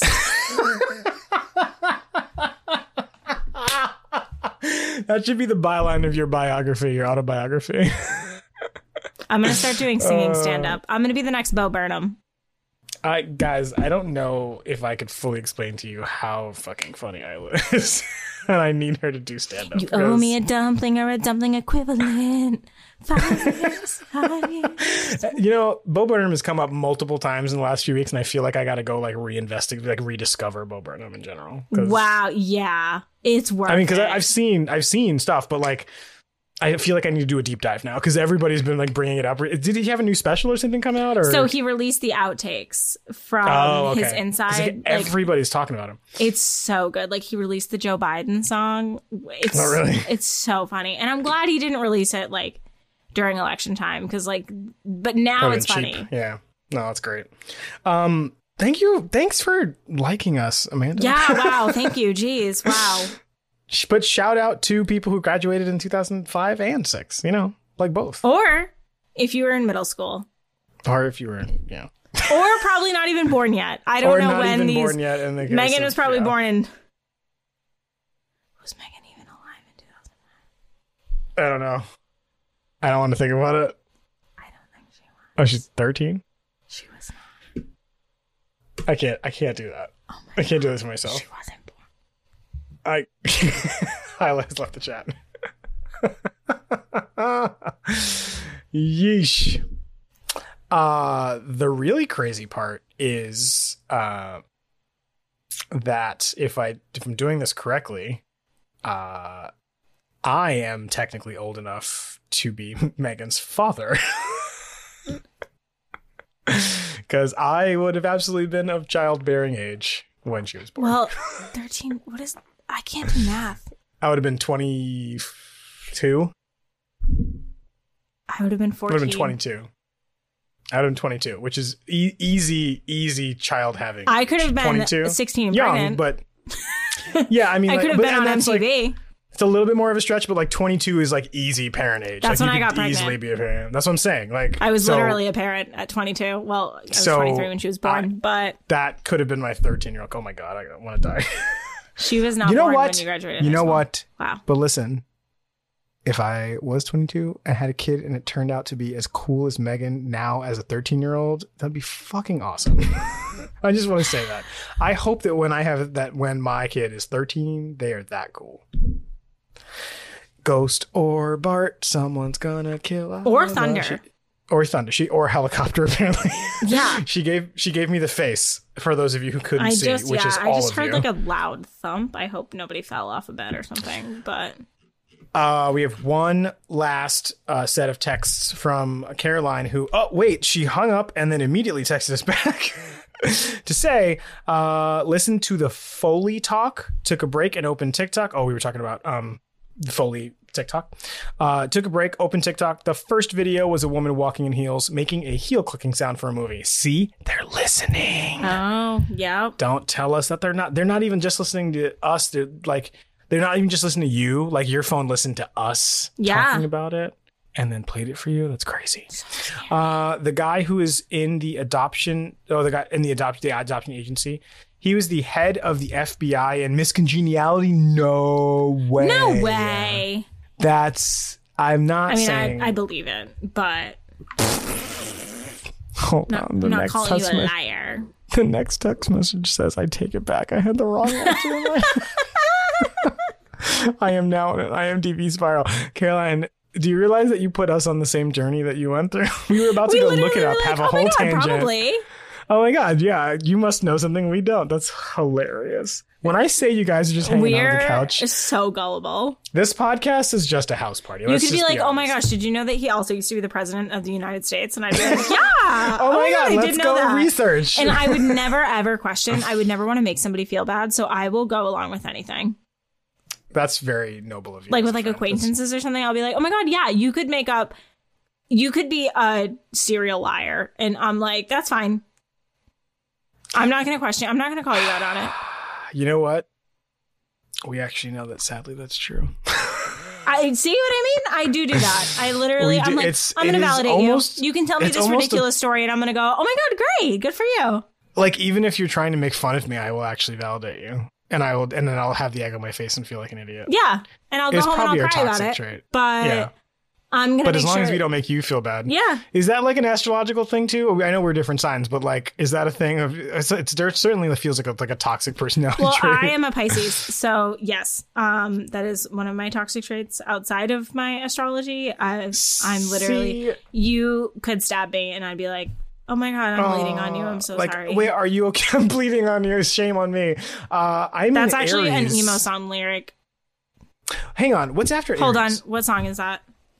Is it a uh, what's the name song? It's an Um, emo song. It's like Fall Out Boy or Panic at the Disco. That's that's what I was gonna say. Yeah. Um, is, it, is it a panic or um, you could. I gotta do this. You can talk about Uh, something else. what I was trying to figure out what's after Aries because I was born on the 24th, and I think Aries is like the 21st or something. And like I, I don't know. I feel like I am not the stuff that Aries is because I'm kind of a punk and I don't. I, I'm not. A, I- am passionate and loud, but I'm not the guy to speak up. Like Aries are very loud and in your face, and like I feel the aggression, but I don't ever like vocalize it. And I feel like Aries, generally Aries are very like loud about it, and I'm not. Yeah, I'm very whisper to my friends about it. I found I don't it. know what that is. What is it? What is The it? truth is, you could slit my throat, and with my one last grasping breath, I'd apologize for bleeding on your shirt. It's You're So Last Summer for, by Taking Back Sunday. that is the most emo of all emos. I probably had that written on my hand at some point. Yep. Black Sharpie on your shoes, on your Vans. On my Converse, On your Converse. Yeah, there you go. next to the semicolon. Uh, oh, aw. That's that's important. Semicolons are important. I know, but I was fucking one of those semicolon kids, so it just brings me back to my emo days. Listen, you gotta. I still have side bangs, so I'm not giving that up. You can all have Ter- your middle. All of you Gen Zers can have your middle parts and your baggy jeans. I'm good over here. Taryn has a side part. no, I mean, has a side bangs now. She looks fucking phenomenal. Her hair is amazing. She really does. I bullied her into bangs. You did, Um, and I'm so grateful She to you for doing it for like six so months. good. She'd be like, "I'm ready to like do bangs." I'm like, "Do bangs." Yeah, you did. I You was literally so did. aggressive. You were, and I ca- I cannot possibly thank you enough because she looks amazing. She's like I'm at really the salon. proud of She's her. like, "I'm here." I'm like, "I still think you should get bangs." I also didn't realize that like a big, um, like relationship. like the easier way to say it, say this is turn on, but that's not what I mean. Like re- like uh like a relationship plus, you know, for me, like things that are attractive in other in in other people is the uh the willingness to take chances and, and experiment. Yeah. And I've always been in relationships with people who are just so fucking afraid of everything different and, and scary and, and new. Right. Um, and this girl is just like, I'm gonna be platinum tomorrow, and I'm like, oh, you're so hot. I'm like, Yeah, it's a a pro. Love, I love that. It just, I think there's a confidence behind it too. Of like you, it. There's no way to jump into something unknown without being unabashedly like just courageous, you know? Yeah. And like unapologetic and not. Of course, she always the first 24 hours. She's like, I hate everything, all my decisions, and then after that, she's like, I love it Yeah. of which everyone does. But like, she's just so. I don't have that, and I try to learn that from her. That she has such a, uh, adventurous nature about her to to go and discover the new. That she never holds herself back from doing that, and new hairstyle, new hair color, new type of makeup, new just changing her like fashion and wardrobe altogether, doing Yeah. things that are scary and unknown outside the box. I am a bitch. I'm a chicken, and I won't do it. I won't. I won't like put myself in any kind of vulnerable position. Right. And she's just like, whatever. Jumps in the deep end. Like I'm just like, ah, I wish I could be more like that. So yeah. thank you. Anyway, dot dot dot. Imagine if you're like, that's the podcast. An hour and 27 minutes of content. day. That's plenty. That's you don't need to watch the show with us. That's the whole that was the whole thing is us talking to you guys. Just kidding. Uh, right now, we're just going to talk uh, uh, briefly about the pre-show of the episode we're going to listen to, which is season three, episode eleven, "Going Home." Very inventive title. I know. Wow. Even more creative is that they decided that the character backstory would be no None. one. Absolutely no one. just nothing. Okay, fine. We'll just pretend that flashbacks aren't a thing. This is now December 15th, 2013. Imagine the scene here. It's about to be Christmas. Everyone's like, I don't care about TV. I want to buy presents. And they're like, oh, I'm traveling to go home or whatever. And then, like, this is the last hurrah before we take a break. And then we get into a whole different thing for the rest of the season. Uh, so 2013, take yourself back to where you were in 2013. Where were you? Leave us a voicemail. Uh, this episode is written by Edward Kitsis and Adam Horowitz, obviously because it's the winter finale, and directed by Ralph Hemecker, returning Yeah. director who we like, I think. We do. okay, good. I have fond memories of the name. 6.94 million. We have 6.44 million this week. So 94 million was last week. Which again, 6.44. I think does reflect Christmas. about the time. Yeah, the holiday Yeah. season. It's Hanukkah. It's Christmas. People are busy. Uh, that's a good point. You know what? You know who else was busy? Whoever wrote this synopsis was like, I gotta go home. yeah, they also clearly were done for the day. They were done. They were like, listen, we're packing up. It's Christmas time. Let's just get this done. This is what the synopsis says. The race is on to stop Pan from enacting another curse on the residents of Storybrooke, which could kill every living soul in town, and then just Finn. out. That was the whole synopsis. That was it. I wish I kind of wish all the synopses were like that because that was nice and just like, They're yeah, always that's the, that's so episode. long. They're so long and like so wordy and weird. How did this one get one sentence? It, and it's so exactly what the, it's just like, hey, Pan's trying to make a curse. Let's stop him from making the curse. All right, titles sequence. They let's must go. have had like their kids' band concert that night, and they were like, Yeah, "I'm signing like- off." That's it. Um, so let's talk production notes. production notes. Talking about uh, behind the scenes things, you know, little trivia and some notes uh, about uh, when they taped uh, the actual episode, um, some details and things like that. So the first one is always the title card. Always has kind of a little hidden Easter egg. Not not, not so hidden. It's pretty obvious.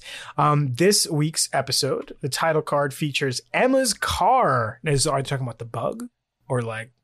I think so. Her car is it the same one from when she was with Neal. I think so. Yeah. yeah. Uh, em- Emma's car is surrounded by the curse's green mist, which we haven't seen the car in a long time, but I assume it's still in Storybrooke. yeah, we haven't seen the bug, but yeah, it must have just been parked up. They were in Neverland for so long. So they were just chilling while they were in Neverland.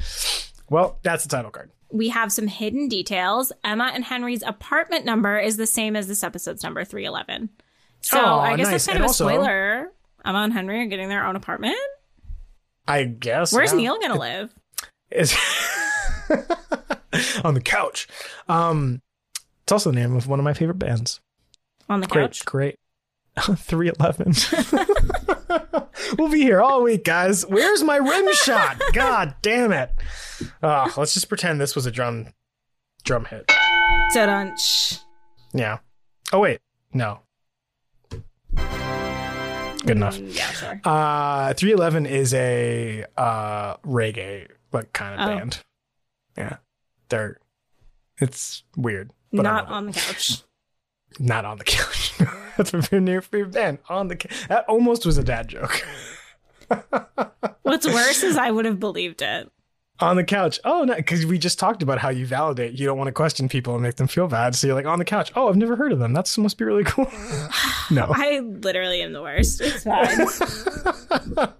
uh, a Bambi plush toy is sitting on the floor in Emma's nursery. Ooh, we're gonna. So we do have a flashback. It's just not based on anyone. Um, it's also a reference to the roe deer that Snow White interacts with in Snow White and the Seven Dwarfs. I don't. I think, that's, a what little that's bit of a reference to. stretch. I, I, think it's just Bambi. a damn Bambi toy. Like, come on. Somebody who's getting real fancy with the references here. In the 2011 flashback, the folder that Henry puts under his lunchbox is a Pee-Chee all season portfolio, a common American stationery item in the second half of the 20th century, commonly used by students for storing school papers. Bitch, say the '90s. What the what? Com- the second half of the 20th century. I'm glad you knew when that was because I did not. I was like, well, at some point Listen. we did this. a common American stationery a stationary item. It's a it's a folder. Like, Yeah? It's literally the folder you buy at the 99 cent store. Stop it. oh, Wikipedia. So I gotta find out the people who write Wikipedia. It's so funny. Uh, we got a music note in here. The song featured in Emma's new apartment is "Charlie's Girl" by Lou Reed. Just very reflective of Emma's new apartment. Oh, I was gonna say the 80s because that's when she came over, but isn't Lou Reed from the 80s? Is it? I'm looking it up. Uh, Lou Reed recordings, 70s and 80s. Yeah. Yeah. So I was kind of right. It's okay. You can listen to 80s music when it's not the 80s. yeah, that's true. Said that like you're like it's outlawed.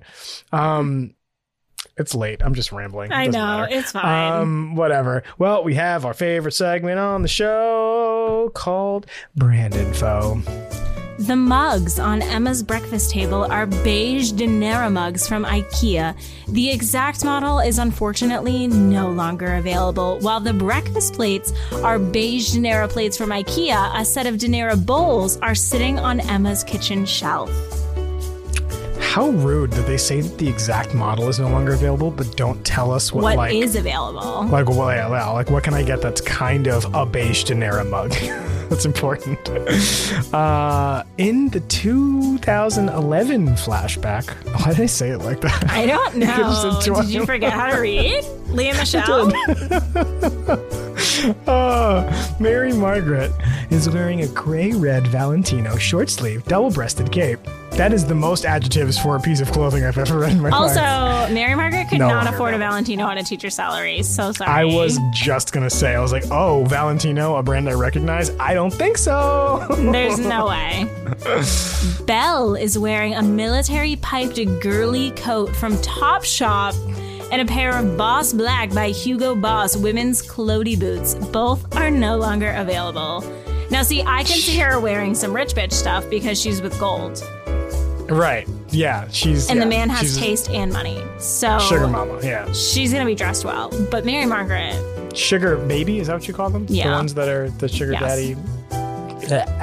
I think it feels gross in my mouth. listen, if you're Uh, making an honest living, I'm to- I fully respect you. I just want you No, to no, be no, safe. no, no hate on the on the lifestyle, just the words. Just The just words are very, very, feel very vile. uncomfortable. Just call yourself something else. Like it's it's it's the whole like prostitute escort Yeah. argument. You know, like escorts sound so much fancier. Yeah. it's like fun. It's like Um, exotic dancer. Exotic dancer and stripper, absolutely. Uh, also, she's wearing a coat that's described as girly coat. Also feels a little. Yeah.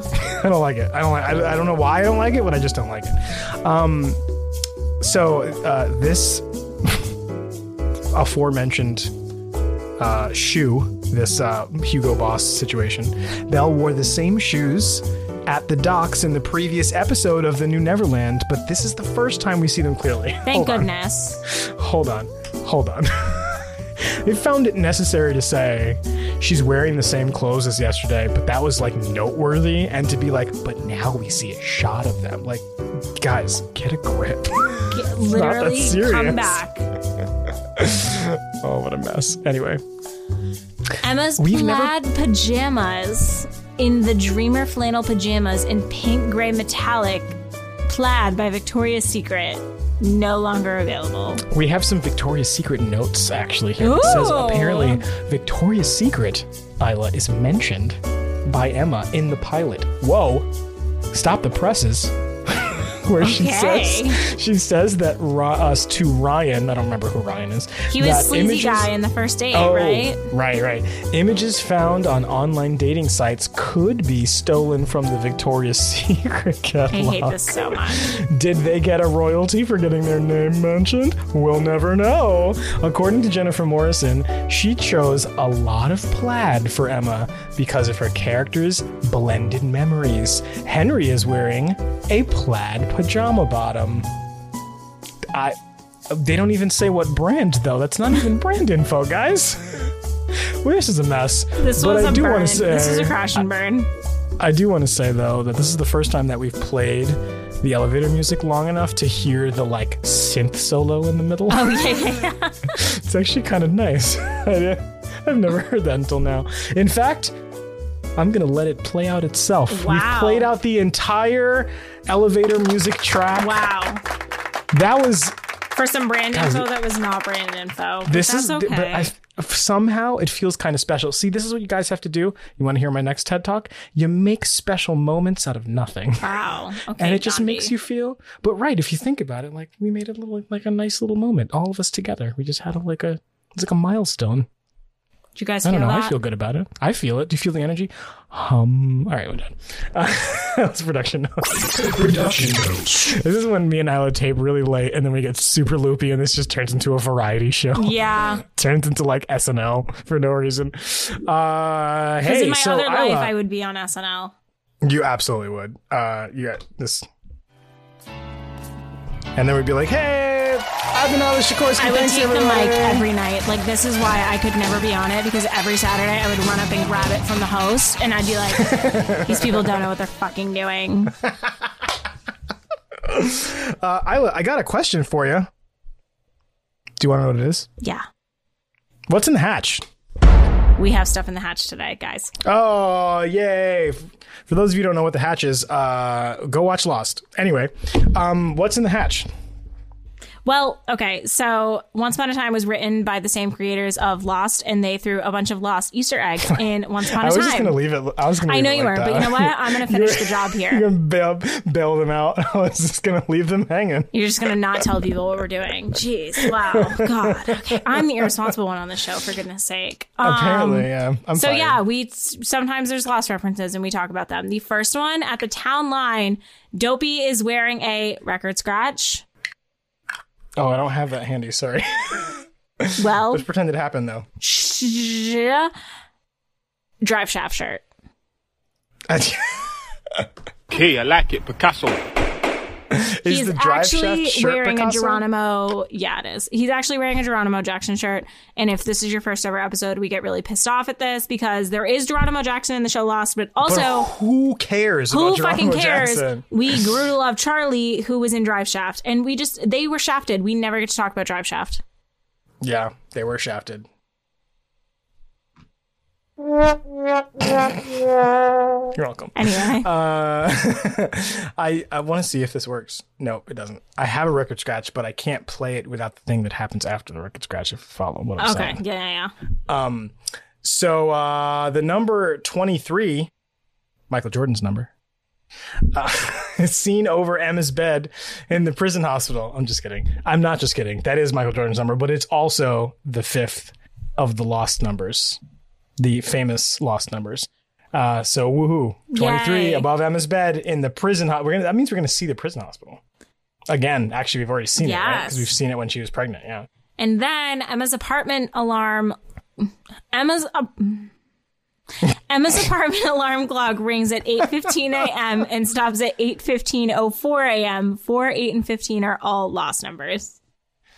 I mean, uh, the numbers always feel cheap, but every time Stopping it at 8:15 oh four, I like that one better that for sure. good. That one they put That some one feels in. better. Yeah, and uh, after not having a hatch for so long, I'm like, give me all the numbers at this point. I'll yeah, take I'll take can get. anything. I'll take anything. Um, just remind me that we're. I like, but the problem is, I like to be reminded that we're in the same universe, not like this luck of the draw. We stopped at eight fifteen thing. Like it was cute the first twenty times we did it, but Yeah. we- when we hear there Really was an Ajira flight that flew it. over, I like that. Like the Ajira flight, like ties us into the universe. Yes. That's better. And frankly. Drive shaft would have been sit like MacCutcheon Scotch. Like that's another one. Like, Yeah, it brings you into the universe. Candy bar, like Candy bars. Yeah, yeah. fits. Uh, I like, but I, I actually wish that someone would reference like a character or a person or something like that. You know, like I that- wish they would I- say, you know, like, oh, the lost six. yeah, like the Oceanic Six, or or um, like mention like if one of them, I don't know. I guess there's spoilers, but like they wouldn't know who these people are according to the last episode of the show. right, You know but I, mean? wish like if they were watching the news, it would say like plane crashed, you know, Yeah, yeah, in yeah, the middle of wherever. or people are people are missing, or it's just some reference, Yeah. anything, just just something. Anyway, that's what's Natch. So we'll see if we can point them out. We probably won't, but we'll try. It's time to Uh, watch the show. It's time to watch the show. Woo! But before we watch the show, we have some rules we would like to go over. oh my god, take it away, Isla. Wow. So during our show, we have really cool sound effects thanks to our producer and co host, Mackie. Um, That's me. First up is the drinking game. You can drink whatever you want water, alcohol, juice, whatever. When you hear this noise, drink. We have a play pause sound. We talk a lot of shit. Sometimes you can't hear when the episode stops. So when you hear that noise, that means we're stopping.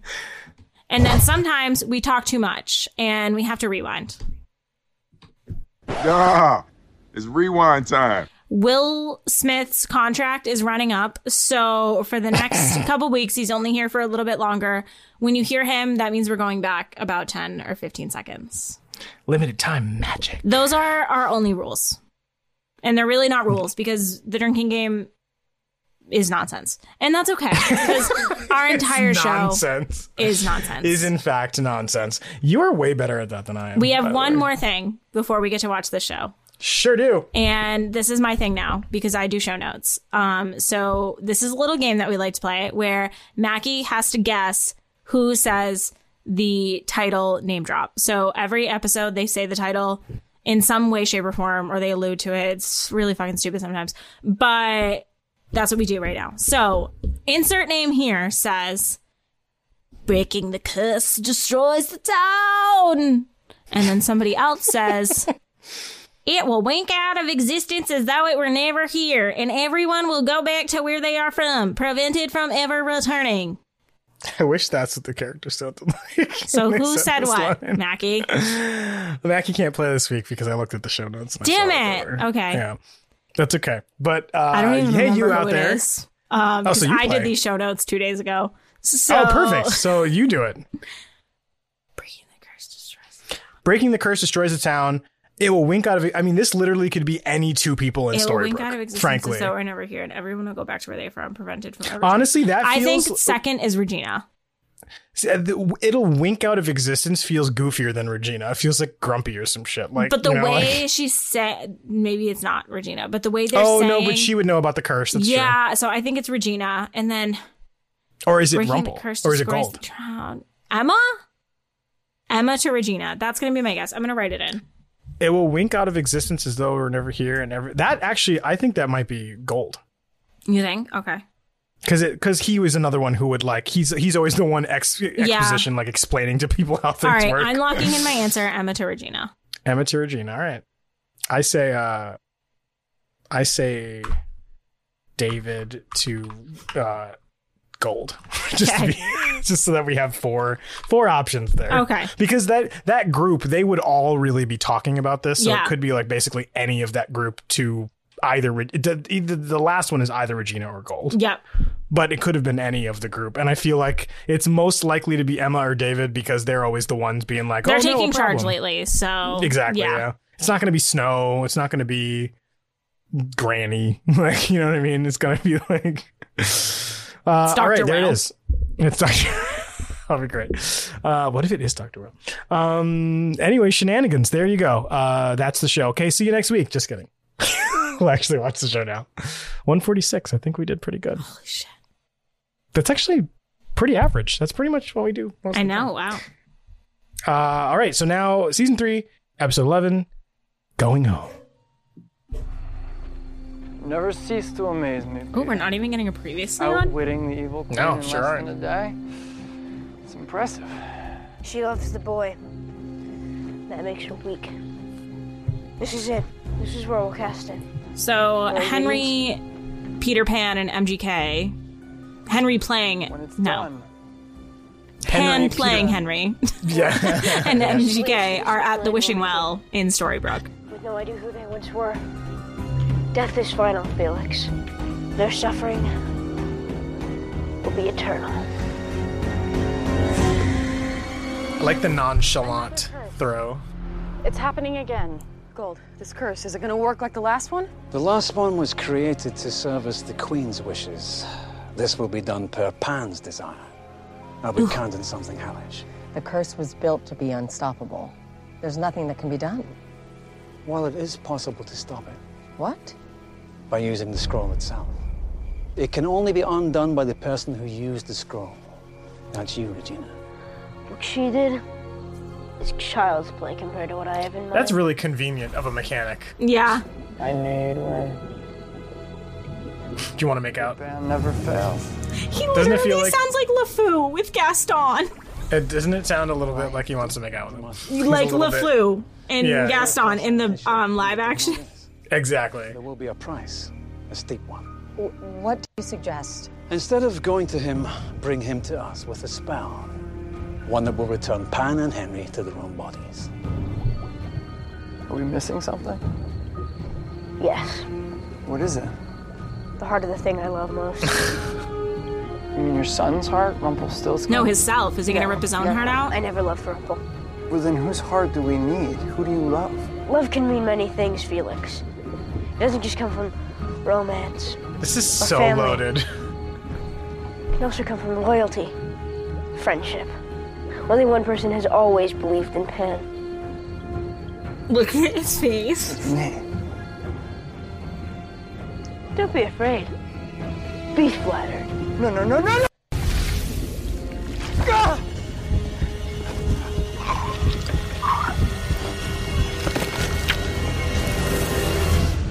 I'm back in my own body, that means I'll have the scroll. I, I can bring it to Okay, you Okay, wait. Question. Right, Yes. Even Hold you on, man. aren't powerful enough to cast it.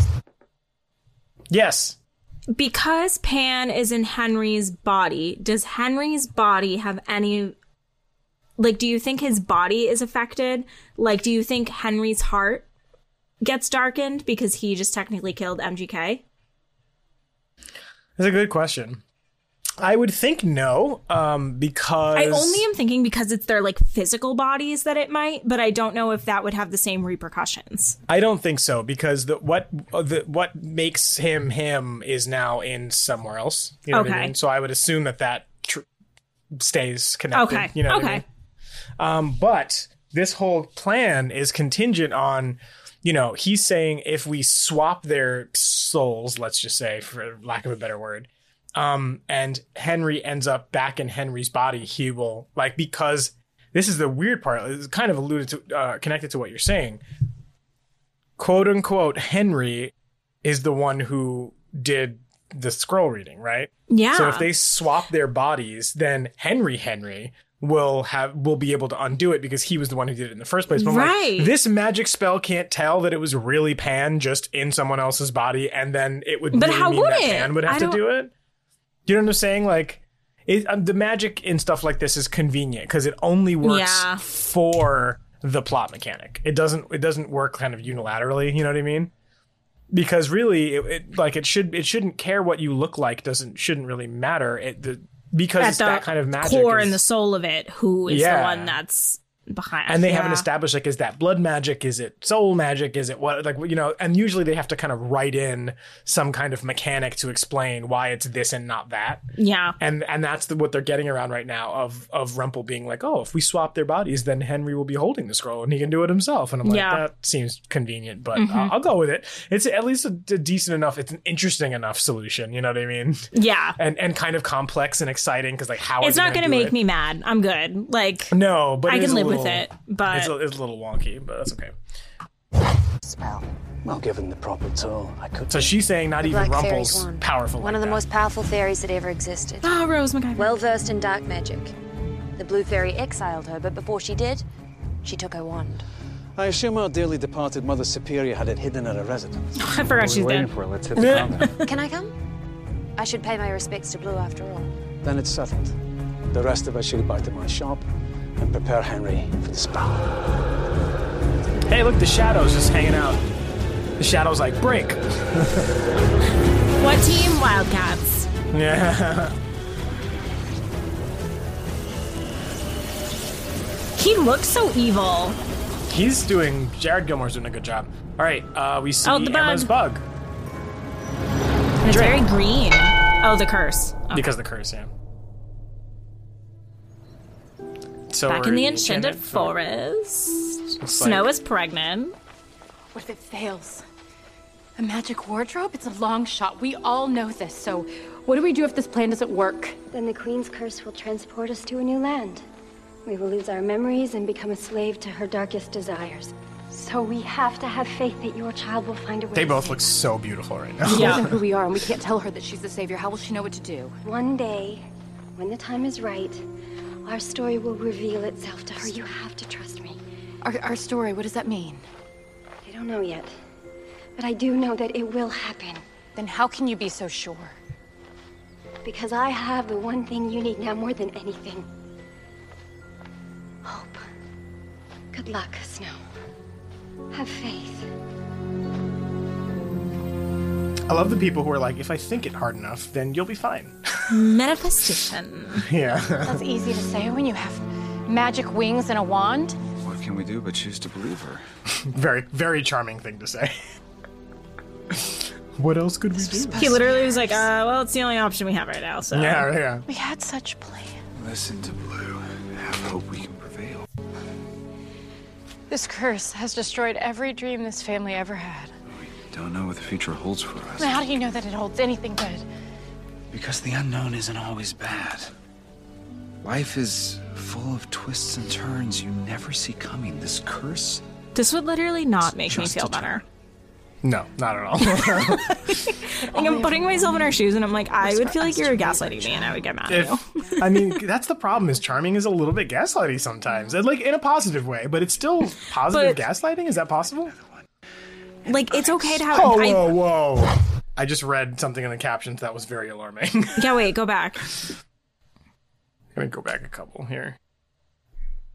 curse, it's just a turn.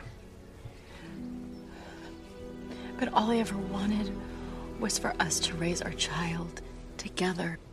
That was our happy ending. And now it's gone. The future we imagined is gone, but that doesn't mean we can't find another one. So I read that doesn't mean we can't find another one. I read it as it doesn't mean we can't have another one, and I thought he was Oh. saying like we can just have another kid. It'll be fine. I was panicking. It kind of still feels like that's what he's saying, but maybe he's just saying the future could change. Or It's just yeah, like they can still be together. But that was that was dangerously close to some macho nonsense. yeah. Sorry. It's Sorry because charming is toxic positivity, He, I mean, not always, but definitely but sometimes. a lot. I mean, it. Bye, Taryn. Sometimes, sometimes the positive. Isla says bye. Bye. If we sound weird, it's because Taryn is dropping off lunch for me, and Trying to silently continue with the show, but it didn't work. bye, Taryn. Yay for Taryn! Okay, let's make a thing out of it. She's here. Uh, and I'm currently drinking out of a hot. Yeah, what'd you get? Clover.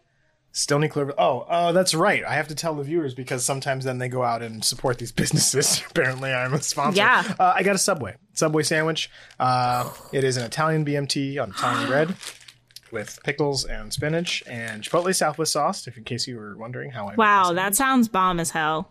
uh, and some Cool Ranch Doritos. I will say for this food break uh, of of the show that last night, very late, like like two college students, which is essentially the uh, theme of our entire marriage, um, uh, we went to Taco Bell, and Taco Bell has re uh, or they've they've brought back my absolute favorite Taco Bell dish of all time, which is the toasted cheddar chalupa. Highly recommended.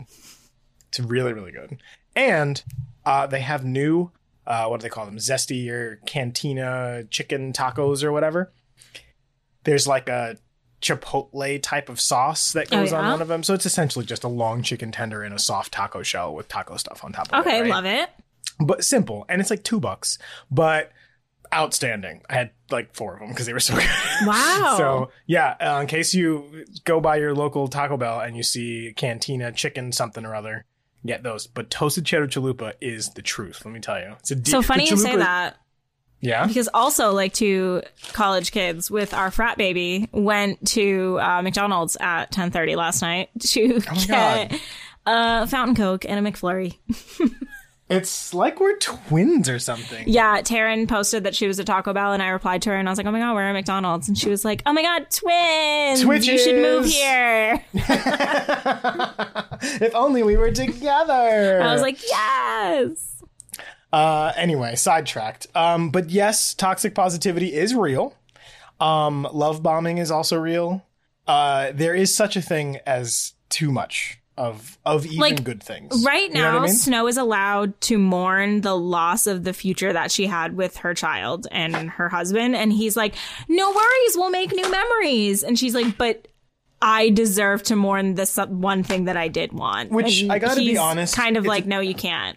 It's a pretty classic guy move, uh, and I will say this as someone who frequently tries to fix things, and that's not for me particularly. It's not as a guy; it's as a like that's my trade. Like that's what my Yeah. entire career has been. That's what my position has been to kind of troubleshoot, right, um, and prevent kind of issues from happening. So I get stuck in that a lot, and I'm learning in in higher roles of leadership as I continue in my career, and I have to like mentor people, and I have to be in charge of things that I realize and I'm mentoring with other people, right? Like people are mentoring Yeah. me. Um, and they all older people, right, who are kind of much later in their career, who will very wisely say that they have also learned that there are certain types of people who definitely benefit from that. They like me. If you were trying to console me, I we actually oh, were overhearing when we were on the ship. We were overhearing a family in the pool, or or friends, as a group of women having this exact conversation. They were talking they were talking about enneagrams, but they were they were saying like how even them within their group, their cross section of what five women, adults, and they were like me if if I'm you know hurting or I'm whatever, like don't just tell me sorry. Like I want you to tell me what we're gonna do. Like what how are we gonna Yeah. fix it or else I still feel bad. That's me.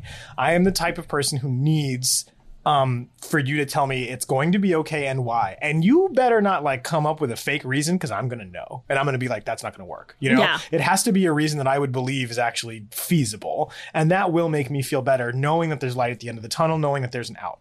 There are some people who don't either don't care about that or don't resonate with that idea. All they want is to either be heard or to be um just just let someone let someone hear you know kind of let them vent to them Yeah. right?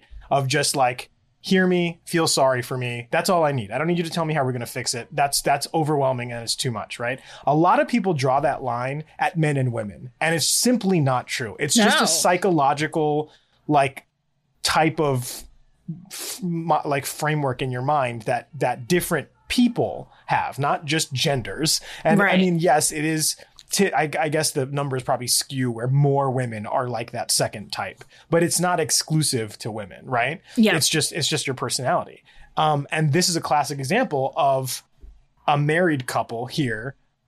Yes, it's it is on the right quote unquote side of things where the woman just wants to be consoled and just wants to have her time and mourn, and the guy is spending the entire time trying to force her into thinking that it's going to be okay, and that's not helping Right. her. No. And I think the real the real key to that whole thing is recognizing your audience, who you're talking to, and recognizing what they need, regardless of whether they're a man or woman or whatever. But which side of of those personality types are they? Do they need to just be consoled, or do they need you to step in and help them get there? Yeah. And in this case.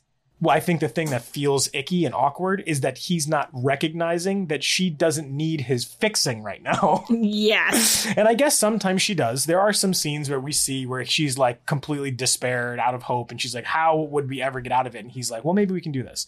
Yes, that helps in that case. But right now, I think you're 100% right. All, you know, he's not reading the signs here. All she needs is like a hug. like, Yeah. think she, she just wants you to like say it's it's okay or just it's going to be okay and we don't need to talk about why, you know? Yeah. And I think just him being so out of touch with realizing that she needs that always feels like and guys typically are not paying attention right so they're just constantly in the i'll mend i'll fix i'll you know get a hammer and we'll just nail it in and it'll be fine Right. just to get you to stop crying like sometimes they just need to cry And it's okay. And it's okay. You don't have to do anything. You don't have to stop it. You don't have to prevent it. Sometimes that is the solution is the, is the release. And that's just not a not a common thing that guys understand or relate to especially guys that are not like particularly emotional. I don't know. Charming does charming strike you as the kind of guy because he doesn't seem out of touch with emotions. No, he he's still pretty sappy. I don't but, like- know. he has a lot to work on. Right but don't you you see what i'm picking up on here though right yeah, he's, not not, like a your like stereotypical emotionless macho bro. Right, but right. he also can't read a room to save his life. So which i guess is sort of right part like on course with the toxic he's positivity like part Michael Cera. to explain No, I, there's literally no explanation. just I- why is he how is he like michael cera That's like a personality type, and that is the personality type. his characters or like Yeah, yeah, like Paulie Bleeker from Juno.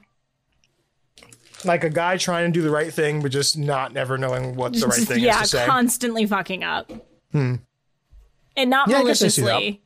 Just Never- yeah. yeah, like always with good intention but never successfully yeah. all right i buy that i buy that anyway uh yes uh there is a little bit of toxic positivity going on here and certainly some you know some uh ga- I, I don't i guess we can't call it gaslighting because No, that's but that's if- a different connotation but Feels icky. It just feels whatever it is is inappropriate for this moment. Yeah, and it's just I, I it's so stereotypical of a guy to just like smother a woman as soon as she's feeling emotional be like no no no don't do that. Don't do that. Don't feel things. We gotta Right. stop that immediately. Like it always feels like this fear of you know having it out in the open that it'll like i don't know smother you to death or Yeah. something and they literally try to stomp it out like a fire. You know what i mean? Aggressively and quickly uh, and to me, that always feels like the wrong move. And I find myself doing it too, as someone who is married and your wife is not feeling good. The the only thing you want to do is make that go away. Yeah. and it really takes conscious effort to take a step back and understand that that's not what is needed in that moment. It's hard to do, but you have to kind of train yourself Yeah. out of the instinct to. Ju- I mean, your kids too. It's probably the same thing. I would imagine. Like you, your kids have to hurt themselves a little bit. They have to learn within reason. Like you don't want it to be critical, but if you keep them from that stuff, they won't learn the lesson themselves, and Yeah. then you're kind of inhibiting them from something. no, so exactly. you kind of have to let them feel it and just and comfort and be there but you don't have to like you would never te- like logic a three or four year old into why it's going to be okay. They don't care. No, You that- know, when they have to see that. Like they just have to wait for that. Like Yeah, for it to be okay. There's no But- explanation. You like try for two seconds and then you're like, all right, we recognize that this is not happening and that's fine. See, so why doesn't Charming do that? That's exactly what I mean. Like that's what you would do with a kid, you know? Or just anybody that you love and you But I'm saying, why do we let? Why is it normal that we let kids feel because there's nothing you can do and you just let them cry it out?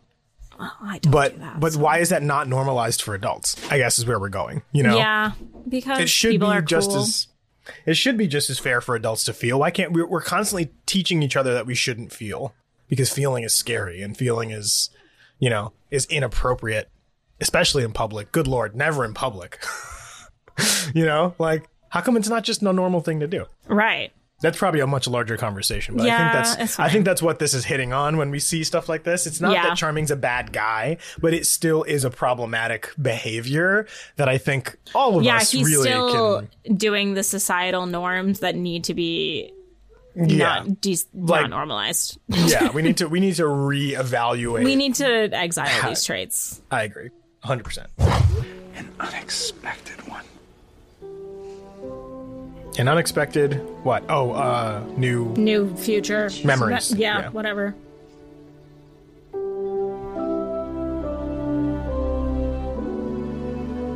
I can believe.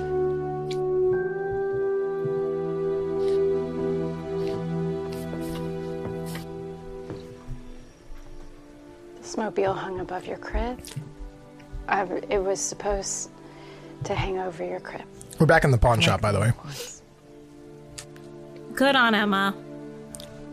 Giving you up when the curse hit was the hardest thing I've ever had to do. I'd be like, I really She's want also- to talk about this. Every time I look at you, I wonder what would have happened if I hadn't had She's wearing the coat, by the way. Yes. Henry. you. were doing your best. You were giving him his best chance. Hmm. Still, things would have been very different if I had kept him. He would have had a life together. A normal one. Back in Boston or someplace else. But I guess all that was just not meant to be. It's weird to see Emma accepting fate. okay, kid? I know. It's a new look on her. Just ready to be me again. Not much longer now, Henry. Poor not Not Henry. much longer. Once we have the wand, all will be as it should. That easy, huh? Creepy. She did. Dead body blue fairy. Sorry to interrupt, but we need your help. With what? Black Fairy's wand is here. We need it. We can never. Yeah, it's a terrible, terrible thing, but what's coming is worse. Where is it? Isla. That's Isla. Yeah. Yeah, I get it. Really, really awful. Yeah, okay. More important. Ancella. Crash through the stained glass. What is the Crash wand? through the stained The glass. Run. Run! Run! Oh, he Get the opened hell the window. Oh, Stay First of all, hold Over on. Yeah, what villain on. opens the window? Lame. What was that? He's like, wait, I was gonna figure out how does this latch work? That was anticlimactic. Oh, really?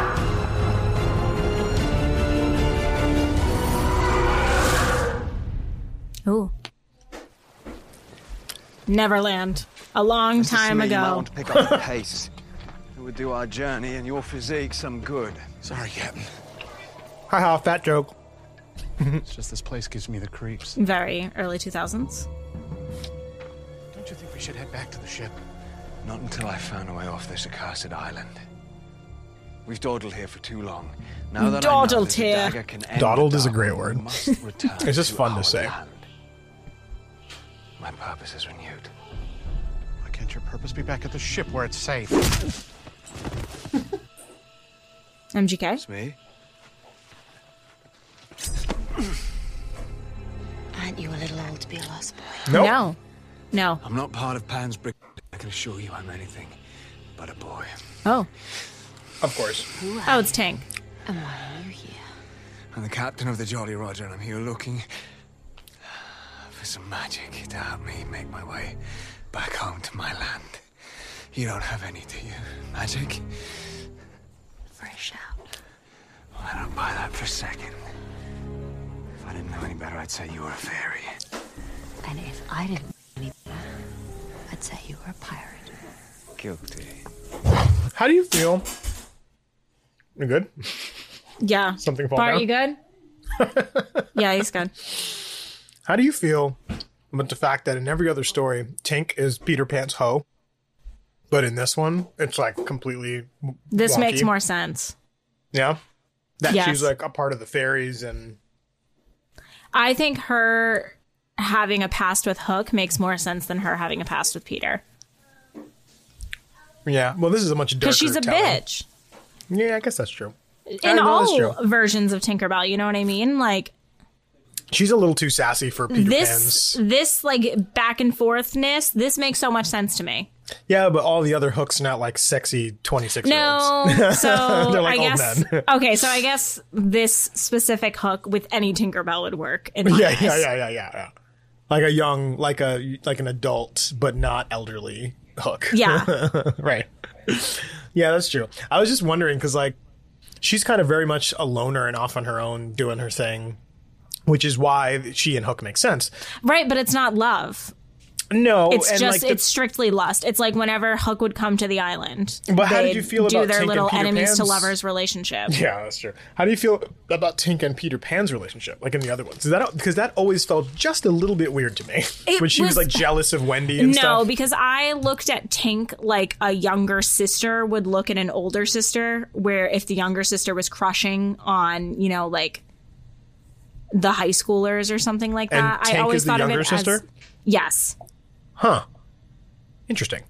being jealous of Wendy. Like, oh, I would never get Peter because I'm me. So a little bit um to all the boys with Josh. Yes. Oh, bit? yes. Exactly. Yes. Yeah. Yeah, yeah. Interesting. Very interesting. I saw it a little That's bit. how I pictured it, and not in a weird they had a past thing. I just like that this means that Hook and Tink at some point had a past, where with Peter and Tink it didn't feel like that. It always just genuinely felt one sided. Did it feel like siblings to you? No, more like next door neighbors Mm. who grew up together. Or like you or like to all the boys, your siblings Mm-hmm. uh significant other. Yeah. That's out just out of reach, but like part of the family. Yeah. yes. Or Huh. I darker always saw Life with Derek. What is Life with Derek? What is that? Oh my god, you've never seen Life with Derek. Yeah, sorry. Okay, so it's a Disney Channel original series. Mm. Um, and it was after, during Hannah Montana, High School Musical, you know, like that era. But it's, it was a too old. Canadian Disney Channel show, and it was not meant to be dirty and dark, but it very much so was. oh, um, It was mom found boyfriend, dad found girlfriend. They got married, so then the families obviously blended. Brady Oh my Bunch god, drive me crazy. Okay, but then there's the older sister and the older brother, Derek, and I don't even remember her name, whatever her name was. They were now step siblings, but there was always a very, very awkward sexual tension through like everything. Like they Wait, would like would have like have been? Prolonged stares, like having, and it was the music would drop, siblings. and like it was it was so bad. But it's So between Clueless and Drive Me Crazy, which did you remember Drive Me Crazy? It No. was so the Britney Spears song "You Drive Me Crazy" from her like first or second album was for that movie, and it was Adrian, whatever his name is from uh what's the HBO show? Well, all the friends, yeah, not Euphoria. It's oh Entourage. Um, did you, did you watch Entourage ever? It's the No. guy with the big curly hair. Do you remember when he was really popular? never seen it. Okay, well, the guy, main guy from Okay. Entourage, he's in Drive Me Crazy, and then the other girl is Melissa Joan Hart, and they're two single parents uh started dating and then got married and the, and the whole movie is about how the two of them fall in love and as step siblings and they just ignore the fact that they're step siblings. And at the end of the movie they are all together like dad and mom and then these two are dating at the end of the movie. And they pretended like that was totally cool. And it's i mean and clueless is the same way. She ends up with um with josh you know and we just skip over the weird pseudo incest part no, but Life with Derek is so in it. Like Derek is like this like bad boy class clown, so he's like constantly clowning on her, and then there's like the awkward. oh that's the ultimate school flirt Yes, Yikes. it's it gives me the heebies because then you're rooting for them. Like Of course you you get are. so into it and you're like, oh my gosh, like Yeah. And then you're like, like still. but good. they live at, with their parents and they're technically And they're legally in the house. siblings. um, yeah. Okay. Great. We did yeah. some weird shit in the 2000s, man, where we were just like pretending that This is stuff that Disney definitely Channel. wasn't cool. Yeah, that's crazy. That's really wild. I mean, that I don't know if it's Canadian. I guess that you can get away with. I'm telling you, they get a little. yeah, little Degra- risque up because north. if you know anything about Degrassi, shout out, Right, Marissa. right. Hey, hey, hey, Marissa, and are listening. Yes. Uh, it there's a lot of weird stuff in Degrassi, like really hard hitting, you Yeah. know, school shootings and cocaine and chlamydia and orgies and, you know, sexual identity and, Yes. you know, like there's a lot of crazy stuff that you would never put on TV that they got away with. that Yeah. eventually ended up over here on the noggin. It was on Nickelodeon at Yep. night. You know what I mean? Into our American, uh, kind of programming. Um, so maybe Canadians are just more woke than we are. Maybe that's all it is. They, I mean, they are. I guess. I mean, so anyway, uh, that's They kind of a little spin off. But Hook and Tink, we stand. Uh, I'm about it. Obviously, in this case, it wouldn't make any sense that she was Peter's, but like, I just like the twist on the story that Yeah. you know that she's not like Peter's unrequited love. You know what I Right. mean? Like, because it, it always felt like this thing where she was pining for him, but and they exp- explored that in Hook as well. Yes. Um, with Julia Roberts like totally loving on him, which again you completely root for, and you feel bad that she can't be with him, and she's in that beautiful dress and she becomes full size, Right. And you like she know that it's never going to him. happen. And, you're like, it's, then it doesn't feel good. Yeah, yeah, yeah, yeah, because you know she can't have it. This Tink- feels good because she met her match. You know what I mean? Like, it's, Sure. I, I don't know. I like The bad so boy. better. Yeah. Well, you're also the bad boy girl, so this is like totally up your alley. This whole thing. Yeah. to be fair, you are Tinkerbell in Once Upon a Time. You're the badass loner who like sees the guy. All right. You know what? If I'm going to be any character, I'm glad it's her because I do really love her. No, she's amazing. she's completely independent, but she's still loyal. Like she's still she's still like trying to help them, and she still has Yeah, like and she's trying to do the right thing, but she's sick of getting burned. And you know Yeah. what? I feel that on a spiritual level. So I, I, justice I'm for watching. Tank. I'm watching Justin for Tank. I'm watching her um take care of and look out for herself without being selfish and i think that's a very thin line to ride and i think she's successfully ridden it without really like looking after yourself doesn't mean you have to like you know screw over everyone around Right. you like she's still helpful to the group and when it makes sense for her to be on her own which to, i guess to your point about them being matched that's a little bit hooked too because he is willing to like Yeah. help the help the heroes but when it does become you know necessary for him to kind of like only look out for himself and go run off he will do that too and i feel like some of the best uh you know characters they tell you are supposed to be villains are the ones that sometimes do good stuff You know, or Yeah. regina and you know helping the group and f- learning how to love and like all that stuff i think villains turned good is probably my favorite type of protagonist more than the charmings of the world who are heroes born to be heroes. I Yeah. like I like underdogs. I like I like reformed bad guys. I feel like they're even more powerful when they use their powers for good. Yes. You know what I mean? Or even Rumple in this case, he's starting to kind of come around, you know? I, yes. To, like, he's done the right his- thing. He did not kill Henry. He's good in my book. Yeah, totally. So tell me, Fairy, can you help me? Help you.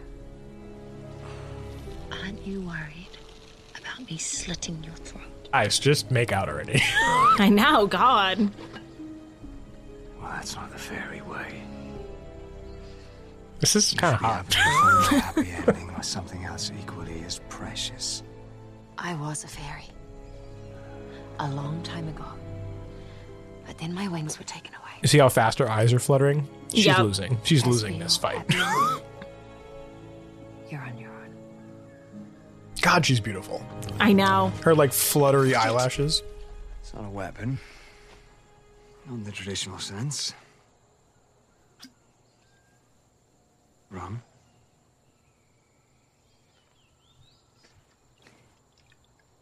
What's so important back home? I have a question. The Dark One murdered Yeah? the woman I love. Ooh. I intend to make him suffer for it. I love when you get into the, the origin story of the of the, the why they're Yeah. so smarmy and don't care and blah blah blah, and then it gets all serious. every single time he pulls this flask out, he pops the cork off with his thumb. and I was literally flying. just thinking that. Are you ever going to pick that up? Bro, how do you it- ever close it? And how come you always have a cork to pop off, but you never go get it? Like, Yeah, no, I was just thinking the same thing. I'm like, wait, hold on, where did that go? every single time, it just popped off into the into the grass somewhere. And Yeah. then like, and I guess Yep. the assumption is that you like always drink the whole thing, but I'm like, but you always Where'd you- have some on you. So yeah, where'd where'd the you new get the others? Do you just just new bottles or like what? okay? Like at least Jack Sparrow like pulls it off every single time he's done it so far. He's been like boink and then like Yeah. flies off into a tree. him is your happy ending. Even if by doing so you could end your own existence. I'd risk my life for two things love and revenge. I lost the first. If I die for my vengeance, then that's enough satisfaction for me. he's just like taking her clothes off with every word. I know. That's how you trapped it in Neverland? If this was not an ABC This time I should show, be getting rid that's where it. it would be. I'll Yep, draw a yep, time. totally. Are you sure you want to do this? If it's the only way to prevent this bloody curse from obliterating us all, then it's a risk I'm willing to take. I thought you'd only risk your life for love or revenge. One other important thing. Me. Hey! So that entire scene was just so that we understood what that line meant. Had to get that in there. All right, Edward and Adam.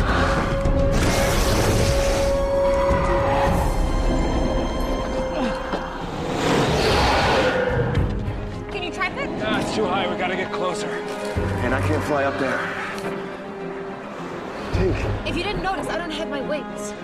your pixie does. That doesn't work. No, no, no, Tink. You made it work once. You can do it again.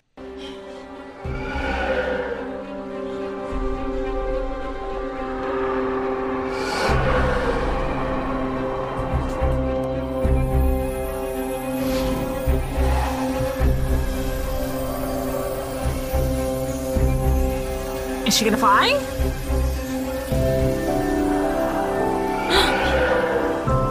it worked. Origin story.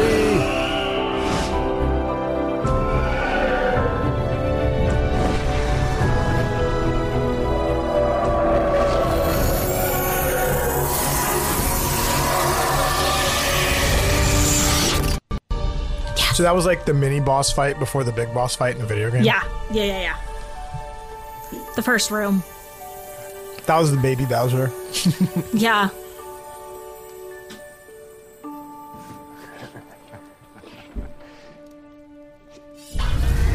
Yikes. Oh. Okay. Just threw it in a big fire, and I guess it's dead now. Like, That's how does that brutal. That was pretty abrupt. You're in a church. He's still a pirate. You were right. Well, I lost a hand once. That's nothing. For the record, I know why you risked your life back there, and it wasn't for yourself or revenge. It was for Emma. Well done, Green. Whoa! What the fuck? You were gone. You're dead. I know. But when you killed the shadow, mine was returned and I was revived. Thank you. You finally believed in yourself, Green. Is this like Medusa, where like everyone whose shadows got ripped away are back now? Does that mean Greg's alive somewhere? again. Even after I disobeyed all your rules. I might have been overly strict. Yeah, you you deserved were. your wings, Tinkerbell. Thank you. And you have earned them back many times over. Yeah. Thank you. As for the Black Fairy's wand, Let them have this moment. No. Go. She, I didn't hear an apology.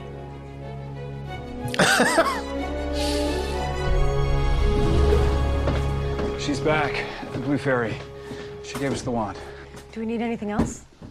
Only one more item. Literally nobody had anything to say about that. no, you know what it should be? when he says one more item, it should be like Rocket in Guardians of the Galaxy. It should be like, that guy's leg. the prosthetic one. Yeah. We should find some guy just like walking around.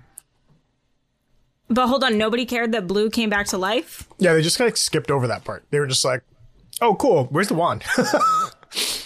I guess they're used to weird things happening. I mean, but somebody coming back? I mean, they knew she wasn't like stabbed or like dead. I know. She just got her but shadow ripped away and then she just like stopped. She was like dead. But yeah, but it was she was like in a magic- casket. But it was like a magic reason. So Okay. They're all they were used to, gonna like- bury her six feet under. they really were like. Okay, like we're not What if Talking about that, buried she her was hours away from being in the ground. from being in the earth? That's a really good point. I didn't even think about. she had to step out of that casket. That's even hilarious. I think We're we should just breezing over all We of should have cut. like- we should have, while they were laughing, like cut to her, like getting herself out of the casket, Right? like climbing out of it, and then like falling over. What is that? This is one of the only useful things I managed to pilfer from Greg and Tamara before they left for Neverland.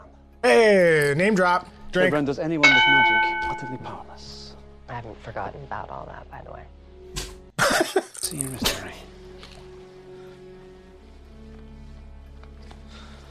I want to make sure that when my dear old dad awakes, when he's weakened, this will block his powers. So what happens now? I enact the spell, you fall into a deep sleep, and when you awake, you're back in your own body. And then you hang on to that scroll. And you come find us as fast as you can. He's can. being really sweet to Henry too, I which gave is my heart cute. to Pan. yeah. I thought I was being a hero. I'm sorry. Uh, Yeah, we're gonna talk about that later, sorry. Henry. Pan does. It's time. Not giving your heart to magical strangers. Stranger danger, bro. But, right.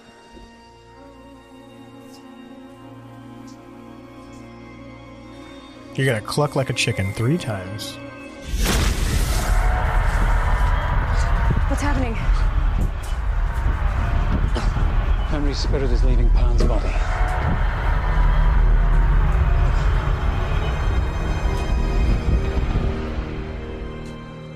It worked.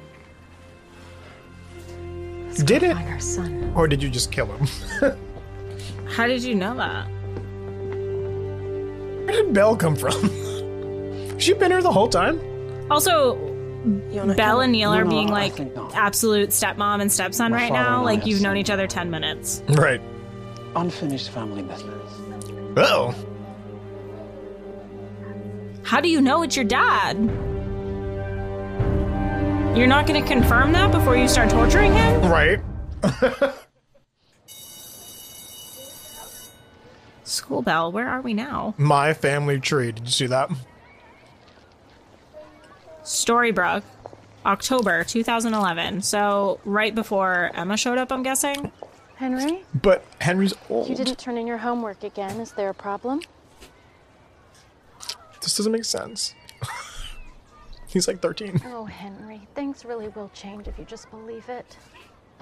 Life is unpredictable. Was it Tron, Tron, lunchbox? lunchbox. It seems to me like everything's pretty much the same around here. Except me. Why is your voice so deep?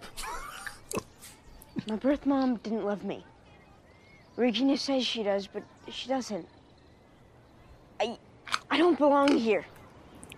You do belong here, Henry. You are loved. This pre curse? Yes? Uh, pre broken? yes, I think Oh, this I'll is right you before he went to go find Emma. Mm. She's going to give This him the morning, I was storybook? cleaning out my bedroom closet, like I've done every week, thousands of times. And do you know what happened? Yeah, she's going to give him the Found something. Something I've never noticed before. It's freaking me out that he's so big and so old. I know. It's re- I can't there. go with this. Like magic. That's not possible. Well, of course not, but it happened. This book somehow arrived. Was it given to me? Did I forget about it? I don't know, but there it was. And do you know what I saw when I looked inside? Hope. Why? Looks like fairy tales to me. Because she sees And hope everywhere because do she's think delusional. They are a reminder that our lives will get better if we just hold on. I guess from a school teacher perspective and like Your kids who've never had that be what you expect. conversation before, I get That it, is you know? it so. I guess. I mean, it is a thing you are to teach. Can Can I borrow this? We're just old and jaded, that's all. Yeah. Really? Believing in even the possibility of a happy ending is a powerful thing. Very true. That is true. I think you could use it. I'll see you in class. There is a kind of a psychological. Oh, is this all Ginny's It's getting blanket. pregnant clothes? Did you Yeah. see that? Whoa! See this outfit? This looks like a baby bump outfit. Oh, um, You're very welcome. possibly. but then she was just in the friggin' skin tight wedding dress and then she looked great, so who knows? Emma. I've got his scent. He's nearby. the tower? Forgot she's like a wolf hunter or whatever. Right. Well, that was cool to see how he got the book. It's just weird that it was clearly like the Henry from today's Yeah. shoot, but suspension of disbelief, fine. It's fine. Mom, Mom, I just saw you guys. You guys just saw me. Oh. We didn't see you. I always got it. It's up to you now.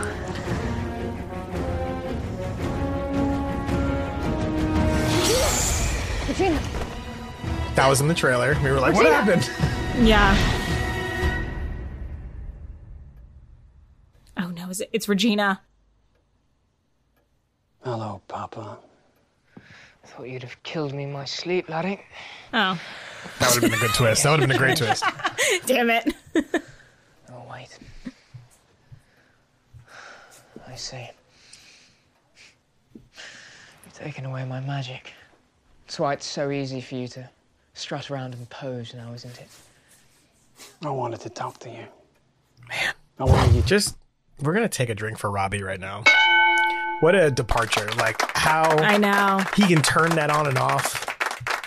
I have in my life, not very many times, but a couple times in theater, had the honor and privilege and and difficult task of playing multiple people in the same show.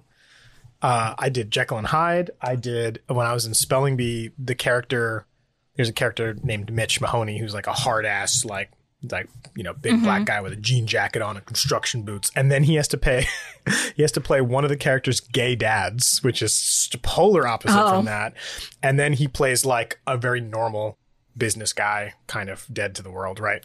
Very three very different characters, all in the same show, but they're vignettes. You know, there's a few a few different.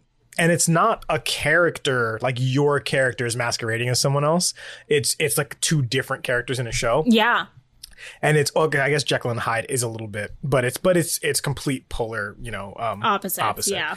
Uh, it's really hard, and there's a lot you have to do in your head and your physicality and your voice and your carriage, even your breathing, like everything. Yeah. The way that you blink, the way that you like kind of hold your arms, Every mannerism you have. everything It's just totally different and it changes you know the, the something behind your eyes and like how the motivation behind your language and how you choose the words you do. It's crazy to think about like what makes people individuals and and try to inhabit more than one of them. And it's not like impressions like on a comedy stage where you're just trying to like mimic sounds. It's a whole embodiment thing and any actors who do that really well it's so impressive to me because I get it doing it from movie to movie from because the environment and the characters around it and the script is all different. When Yeah. the script and the environment and the characters are all exactly the same, but you're the only thing that's different, that's a whole you Yeah, know different ball game. And man, does he do it well! I just gotta, Yep. I gotta hats off because that's it's im- Killing it. Even this still frame that we're on right now, it's just totally gorgeous. You can see this beautiful lighting and everything. Right. You can see a different soul behind this guy's eyes. You Yeah. really do believe that the other one was earnest and genuine and scared, and that this is confidence Evil. and evil and you know intimidation. You can, you know, he, I just I'm very impressed by his skill set for sure. You to see me and think about what you've done. Of course. To look at my son here at the end and really see him and think about what might have been. Is that what you want? Because I do. I remember looking at you, the littlest babe, helpless and all mine. Those big, big eyes just full of tears, pulling at me, pulling away my name, my money, my time, pulling away any hope of making my life into something better for myself. This pink, naked, squirming little lava that wanted to eat my dreams alive and never stop. What are you now? A, a couple hundred? Hey, Can't I be free of you? we finally got a little bit of an age there. In death. Why can't I be free of you? Oh my god.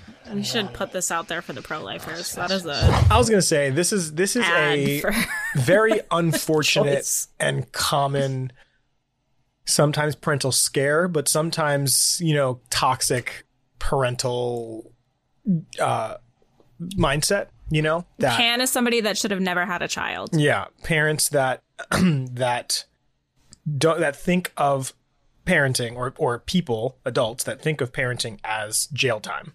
As as community service that you're being forced to do. And everybody thinks about parenting differently, but that is one of the things that you see, you know, you wa- I mean, you know, Taryn was a school teacher for young kids, kindergarten.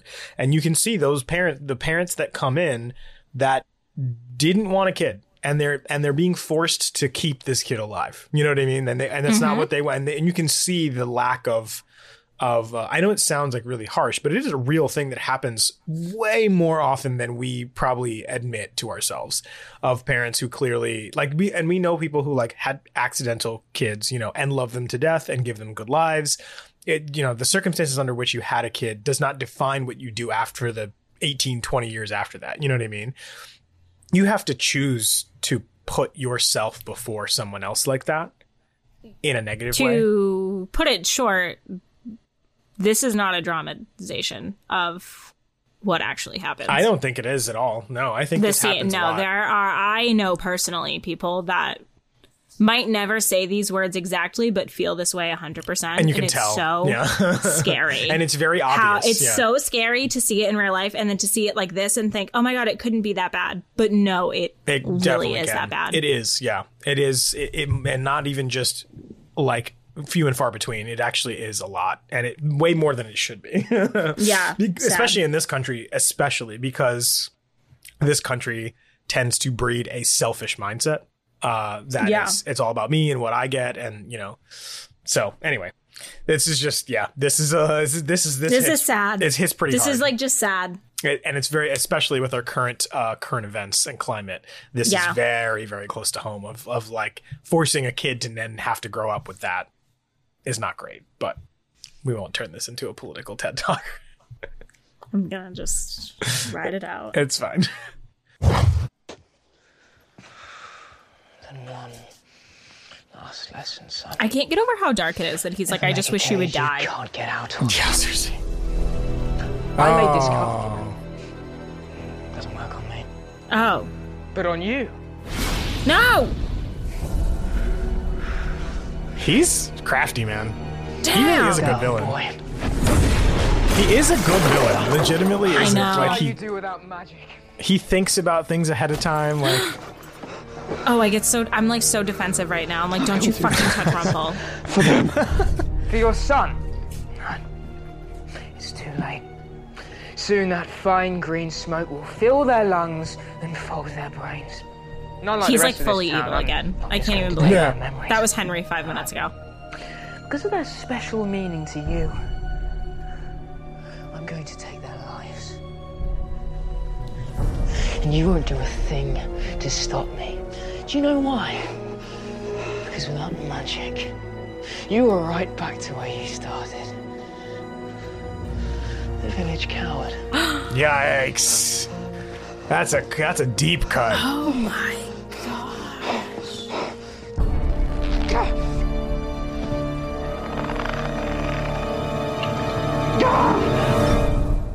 That's That got- dark. that got dark qu- So bad. Too many years to count. Oh, okay, we're back with classic Rumpelstiltskin in the Enchanted Forest. He's looking Uh, especially gold today. uh pre post dark sorry, one I- yeah I he's with didn't know Belle you were in here. Go away. Belle's in her provincial I'll, uh, blue I'll just outfit. put these flowers down. Go away.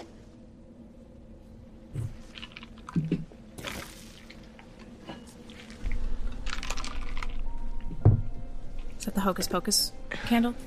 the black the black flame I'm so sorry. Crossover.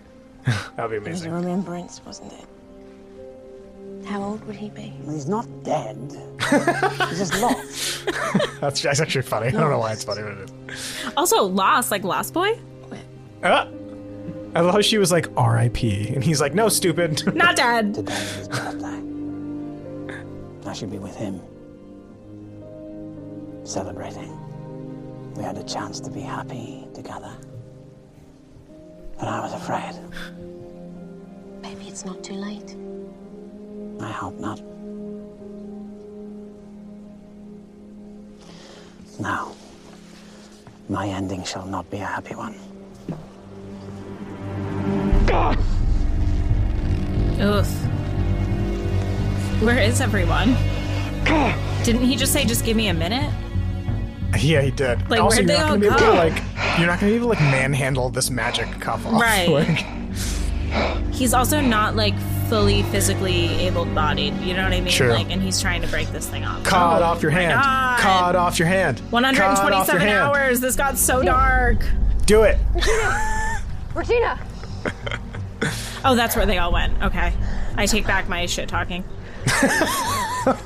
What happened? You okay? Yes, I'm fine. I'm just What is it? What happened when you touched it? saw what needed to be done. Mom, are you I'm gonna be steal the? Declaration of Independence. It's a great reference. No, he won't. he has the curse that I do. He's really strong. Like, it's pretty crazy. Yeah. Oh my gosh. Do it. Look at you all. You won't. You won't do it. Captive audience. Play with you like Do we have magic dolls, to repair that after? I would think assume we'll start so. with these two. Like polyjuice potion? You both look so adorable. Hard to tell which one to kill first. No, it isn't. You. You first. Stay away from them. How about this? The worm has teeth. Well, you're here to protect your loved ones. I'm not gonna let you touch either one of them. Well, I'd like to see that. Winter finale came come, came correct. I man. This know. is- finish. This is. I don't know what's gonna I have to happen. do it, whatever it takes. No loopholes. And what needs to be done has a price. A price I'm finally willing to pay. I used the curse to find you, Bae. To tell you I made a mistake. To make sure you had a chance at happiness. Now that happiness is possible. Just not with me. I accept that. Pretty, pretty words. I love you, Bae. I, hate- I can't. I hate when they can't move. I know. You made me strong. It's so awkward. Stronger. They didn't need to show them. Like, Still. No magic. Oh, but I don't need it. You see, you may have lost your shadow, but there's one thing you're forgetting. And what's that? So have I. I sent it away with something to hide. is it the dagger? Yep. what are you doing? You see, the only way for you to die is if we both die. And now, now, I'm ready.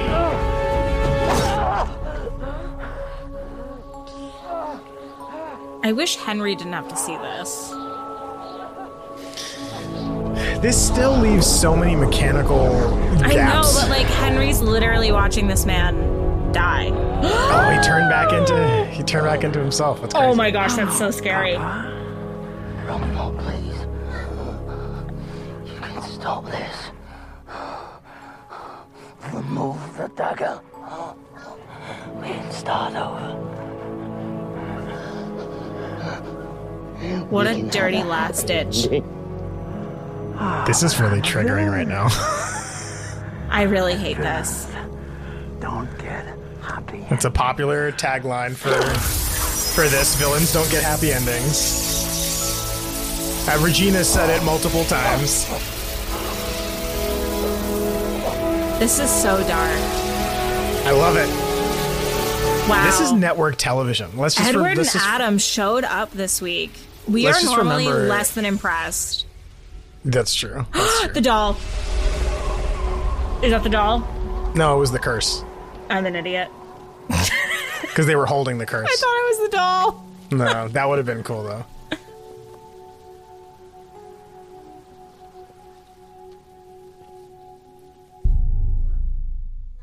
It's wild.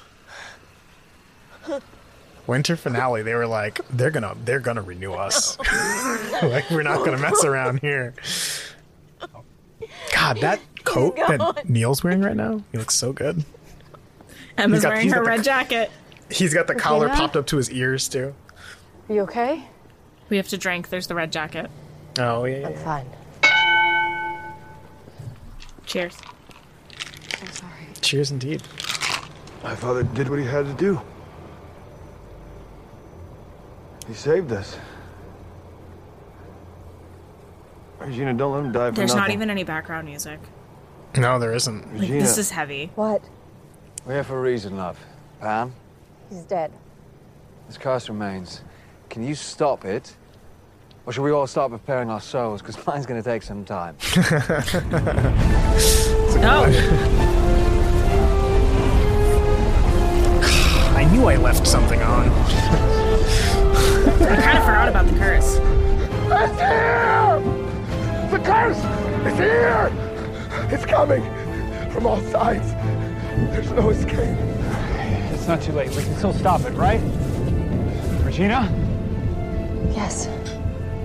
Yes. I love how she's playing this close to the vest. It's really cool. She's also so upset about Rumpel because of how much history they have. Like she Yeah. just lost another Price. family member Yeah, in a twisted, for sure. sick way. What are you talking about? It's what I felt when I first Yeah, held she's it. been holding this in.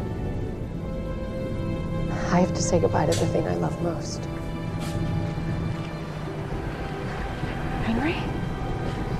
I can never see him again. Oh. I have no choice. I have to undo what I started. The curse that brought us to Storybrooke. That created Storybrooke. It doesn't belong here. And neither do any of us. Breaking the curse destroys the town. It will wink out of existence as though it were never here. What? And That's everyone awesome. Will go back to where they're from. Prevented from ever returning. You'll go back to the enchanted forest. All of us. Except Henry. Yeah, because even Emma was born there. Oh Stay here because he was born here. Yeah. Alone? No. You will take him. What? Because you're the savior. What? You were created to break the curse. This makes no sense. Hold on. Once again, you can escape it. I don't want you to. have We'll dragon both go back with everyone. That's not an option. I can't be with him. If I don't pay the price, none of this will work. Oh, you want to? Have to go. I just found you. Cool dragon gem. And now it's time for you to leave us again. For your best chance, for his. He's in so cool. No. No, I, I'm not done.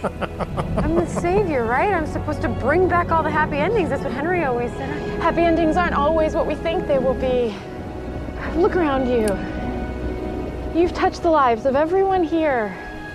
Yeah, that looks like Baby Bump uh, jacket. I think this is it, Yes. season three. Always Yeah. Her real You life gave us that. baby. And then there's and then there's about to be a break, so she's gonna Yeah. get bigger. You can be like everyone else. You can be happy. It is not her. It is the style of the jacket. It's time for you to believe For in everyone listening, we're not shit talking. Yeah, yeah, yeah. It's time for Getting you to good. find It's this hope. jacket. Yeah, yeah. It's just we can. so ultimately, this happens all the. I don't know why it was so damn controversial at the time with her. She's not the first No! actress to ever go through this. It's not. She's not the first. If you ever really want to see, there is a way worse example of this. Um, as a West Wing fan, uh, if you've watched West Wing, there's a character on it played by an actress, Emily Procter. Amazing, amazing actress. She she played a Republican who had to work for the entire Democratic cabinet, right? Yeah. But she was like super strong, feminist woman, believed she is like the Republican that everybody talks about, like having a, a Republican friend who's not like a lunatic. You know what I mean? Yeah, everybody yeah, talks yeah. about them being like really, really um, left wing or right wing or whatever Yep. Where you know people who like have voted Republican their entire lives and so are their families, but they're completely normal people. They're they're like compassionate and they're still like everybody paints them to be like really bad villains because of our kind of media. Um, it was like that. And she had to play this like very neutral and that that even within the story of the show, the president completely respected her opinion, always used her as an advisor to kind of, you know, Yeah. uh, well, she left the West Wing, and it was devastating because her she was like the best character on the show. Oh, damn. Um, to go to I want to say CSI New York, one of the CSIs, one of the C- Miami maybe. I think it was Miami because it was Mhm. with uh, what's his name, Joe Crusoe. Um, and when she was on that show, she got pregnant, and she exploded. Like like it looked like she had an allergic reaction. Like that's how big her face got Oh, to the wow. point where we had to go look up like did she get Botox or whatever, and it was just pregnancy. That's all it was. And that She- happens, and that was it. And, then that's as soon totally as it ca- fine and normal. and then but like, and then she snapped right back in. So, but that would like that was, and nobody had anything to say. Nobody was, you know what I mean? Like, Yeah. it's just so strange that there was all this controversy over specifically Ginny Good, especially since her character was pregnant on the show. You know, yeah, just being I don't like, understand the unnecessary. like as like with like the whole thing with Emma and then like her actually being they, they, they could physically compare what her her being pregnant with Emma looked like compared to her being pregnant in real life. yeah, And I'm like, and it's like who? Why are we even making a thing out of this? This is stupid and kind one of One is really fake and one is real. So what is And, like, the point of talking about un- it? unnecessarily highly disrespectful too. Yes. But but there it to me, I think the craft of concealing that, and I, I think it is also very nice. It probably doesn't come from a nice place, but I think it's really nice that studios and costuming and all these people come together to allow these women to continue working Yeah. and not say, well, your character's not pregnant, so you're just going to have to get fired or leave or not do the show or Right, we're going to have to write you off. Like that they make accommodations to let them go as far as they can go. And to me, the art behind that kind of technique to me is fascinating because there's a lot of like little tricks and things that they do with altering things and whatever that if you, you know, you'd be like mildly suspicious but not really have your attention drawn to that Yeah. is is cool and it's I not think that's a- changing the storyline, not at all which is what's Not important. Yeah, I mean, and then once and and a lot of times because those are like top build actresses, very frequently they will then physically change the storyline to accommodate their real lives. They Yeah. write babies into stories just so that they can continue on and then and just kind of keep going as normal, which I think is. I don't want to say noble, but I think it's a cool thing. Of, It's you know, better than feature what of it story was. writing. Yeah, yeah, which was hide you like you were a leper, which yeah, is awful. or kill you off, Yeah, but and then you're I- with- blacklisted. Right. With this show in particular, I don't. It was just such a like a big thing, which is kind of un- super unfair. Not even kind of unfair. It was extremely unfair to her to the point where she like Right. basically left social media because of it, which is really a shame because she's brilliant. Um, That happened with I- um Julie Andrews with Mary Poppins. mhm. Walt approached her and was like, I want you to play Mary Poppins. And she was like, Oh, you can't consider me for the role. And he was like, I'm not considering anybody else. You're Mary Poppins. and she was like, I'm pregnant, so I can't. And he goes, I'll wait. Wow. And he waited until she gave birth. And then she, he was like, So now you're Mary Poppins? And she was like, I, I guess so. And it's like, that's the kind of accommodation that all women should get, whether mm-hmm. it be Absolutely. writing it in or whatever. And like, that was a long time ago, obviously. Whatever, Right, yeah, 19, yeah. whatever. And Walt said, I'll wait. Yeah, that's a big deal. It's a big deal. And there, I know there's a lot of call out for like her wigs get crazy and the, the pregnancy. So, like, we're not here to just make fun for shock value for, for funsies. No. It's just, it's We're just, just pointing out aspects like, of the show. yeah, yeah. and the way that and- it and like we have a heavy production note segment where we talk about everything related and this just kind of ties in That is one of the things. Yeah, absolutely. And and you know, some sometimes it's not great, but but the thing that was noticeable to me is the fact that this is a a PC because we're tracking it. This is a coat we've been tracking since the first few episodes. This is Yeah. her signature look. Yeah. They, the costuming put her in this coat on purpose, you know? Yeah. In fact, if you look around, like we just mentioned, it's the winter finale. They've put everyone in, in their, their signature look. traditional outfits. Yeah. You know what I mean? Like Regina's in this wool jacket. She, Emma's you know, in the Snow's red got her coat. Snow's Emma's in the red one. coat, yeah. It's so it, you know, it's on purpose. Henry's wearing his little they- old man outfit. they did right his like cardigan or his uh, scarf Yeah. so like the the fact that they were able to uh, we can tell that something's different because we're binging. Like they like people were people have been watching this over the course of two years up until this point three years up until this point. So they wouldn't have been able to do one one to one really. But you know i don't know. It just it to me it's it's more of a, a celebration than a than a oh look how stupid this looks. Yeah. because i don't think it does. Honestly if i wasn't looking for it i would have if if i didn't know that it was a thing i wouldn't have even it wouldn't have even registered to me Yep. which is an impressive feat. Uh i want to go back a couple just to see what we're going on here. Because they're all doing like this really big like look at Emma's face right now. It's hilarious.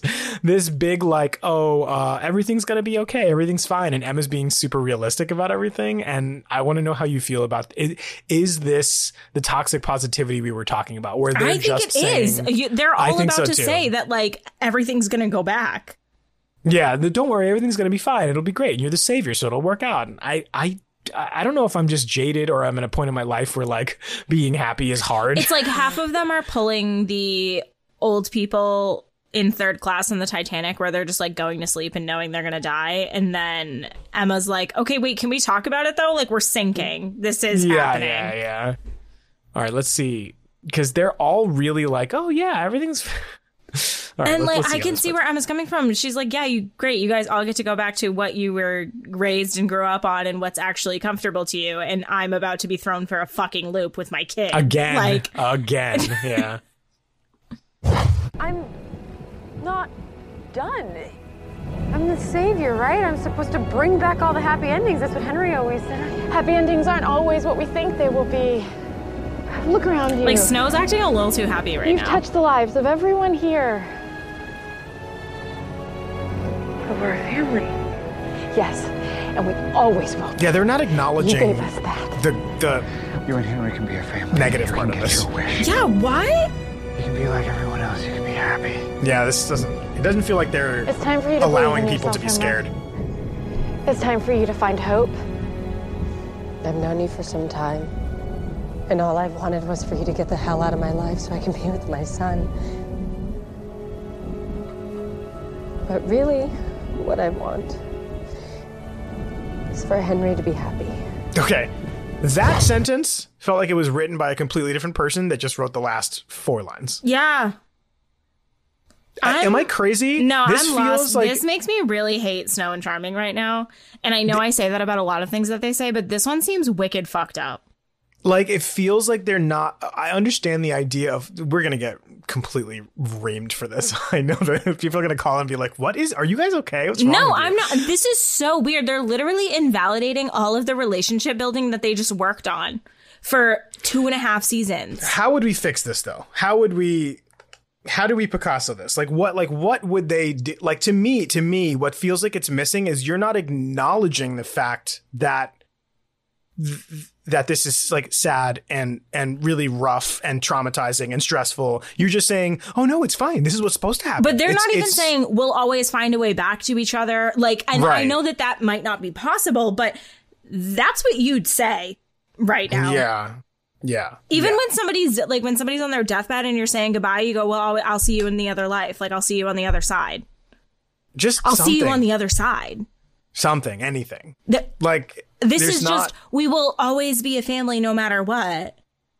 You're gonna go live saying- your life with Henry, and we're gonna go live our lives ruling a yeah, kingdom. they're just saying goodbyes are okay and that's it. And that to me and is like the opposite again, this brings me back to what Snow said, where Snow's literally like, I can go back to the Enchanted Forest and have a baby and live my life with Charming the way that I originally wanted to.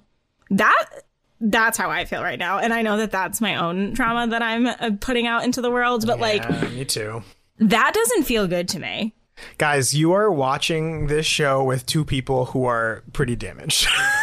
and are not we are not willing to just let this What? like hopeful fairy two tale episodes ending two episodes ago snow was like i just want to have another baby and then th- not even a half an hour ago, we just watched Snow say to Charming in the Enchanted Forest before the curse hit, all I wanted was to raise my our baby with you. together. Yeah. And now Yeah, she's like sitting there basically jumping for joy, waiting for this curse to hit. I'm not saying that being hopeful She literally is said- bad. This is what it's supposed to be. Like a full smile. Yeah, she did. I oh, this is hard. This is hard. We are we are gonna because we last time we went down this road, we got calls from people who were like, "I saw it as completely what it was Okay, as, somebody is tell hope me is how fine and you saw everything's this. Because I'm having trouble seeing it any other way. It's very. We are both broken. Literally, Emma are- is being the- shafted right now. She is being given children. the shortest of sticks, and everybody else is like, "Whoa, we- we're fine." But I, I think it was very beautiful to hear Regina go up to Emma. It was very satisfying to have her say, like, I've been, you know, they've been fighting a lot, and I just wanted to be with my son, but all I really want is for him to be happy. And like, Regina's I- the I- I only one like that, I respect out of this redemption-wise. situation. It just feels a little abrupt to just be like, just go. Because to me, it feels like it feels like parents that you when you watch parents tell a kid, um, like. L- Not necessarily lie to them, but only talk to the kid about why they shouldn't be scared, not why being scared Yes. contextually is okay sometimes. Like you're not like you're not allowing a kid to just feel the way they feel. You're trying to erase how they feel which and replace it with only how good I things. handle all situations. Like you don't say, "Oh my god, you're okay, you're okay." You go, "Listen, this is what's happening. We're gonna make sure it gets better." No, that's it. When a kid skins their knee and you go, "You're okay," you're literally That's trying not to what you convince said. Yes, them they, I we that they don't feel the way That's that been feel. something from day one. It's literally what is wrong, what hurts, what's feeling. Okay, let's fix it. No, you're okay. You're fine. Yeah, you're, you're are you literally trying to like the fear and manipulate someone's someone's mindset to think that pain and bad things don't exist, and they do, and they feel bad, and it's a part of life. I'm hard pressed And- to hear another opinion on this. Like what?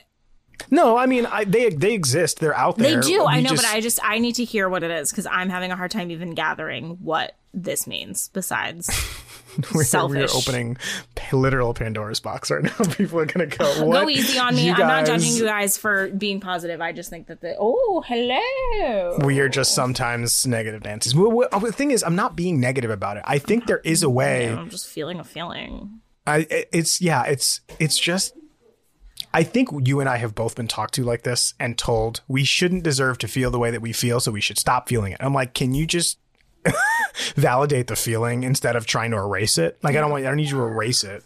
That's that's I think the triggering feeling that I'm feeling is this someone trying to tell me I should feel a thing that I'm not feeling. I'm like, you can't control that, and neither can I. Can we just talk about the feeling I am feeling instead Yes, of trying yes. to replace it with something else? That's that's what it sounded like of them trying to overly convince Emma that she shouldn't be apprehensive. She should feel the way they feel, When which Emma is is the only hopeful. one losing right now.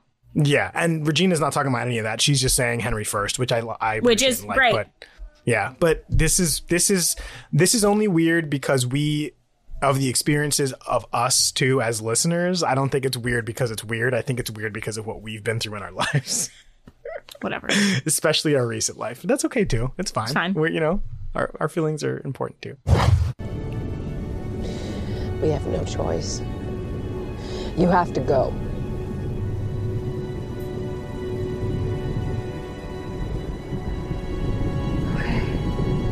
One thing I don't like about the way that they write Adam and Adam, Edward and Adam, also is that they just write all the whole purpose of that oh, entire scene was so that everyone could barrage Emma with things that you know that she doesn't necessarily feel is right. Right? Like Regina's line was the point of that entire scene was Yeah. you have no choice, you have to go. So sometimes the way that they write is they start from the end and say we have to give her an ultimatum not even an ultimatum no choice at all we have to say this is the thing you have to do because she's the savior we should corner her into a thing she has to do even though she doesn't feel great about it. Yeah. and then they back up and go backwards and go how do we do that? We overwhelm her with this machine gun of stuff and th- sometimes it feels like they don't care what that stuff is. They just have to over they have to make it feel tense and overwhelming. And i'm like yeah in the meantime you put really shitty things in the charming's mouths in order to get that feeling across and I'm like, can we take a little bit more care Yeah. in like how we do that? Because I'm I'm totally on board with where you're trying to get me, but I don't. I'm not one of those people that believes that the ends justifies the means. The how we get here, the the journey is important, Right. and the destination is not the only thing that's important. And sometimes they write a little bit blinded like that. Yeah. I can. It's really once you now that you know that as a listener, as a watcher, watch it like that now, and you'll see that sometimes they do that. They start from the big thing and then they work their way to the small. Lost does the same thing. Yep. They start from the big, like here's the thing, and then they figure out how they're going to trickle in the the the you know clues and whatever. Right. And sometimes they do it a little sloppy because they don't care how, as long as you get to the big reveal. And I'm like, oh, it's kind of lazy writing. A little Kind bit. of scummy. A little bit. I don't love that. A big Phoenix, 11 years ago. Henry is being born. In the Shorts out the entire hospital, apparently. because Emma is made of actual magic. Haven't we seen this scene already? It's Have a we? boy, Emma. I think we did. We remember she turned away and she wouldn't look at him. Oh yeah.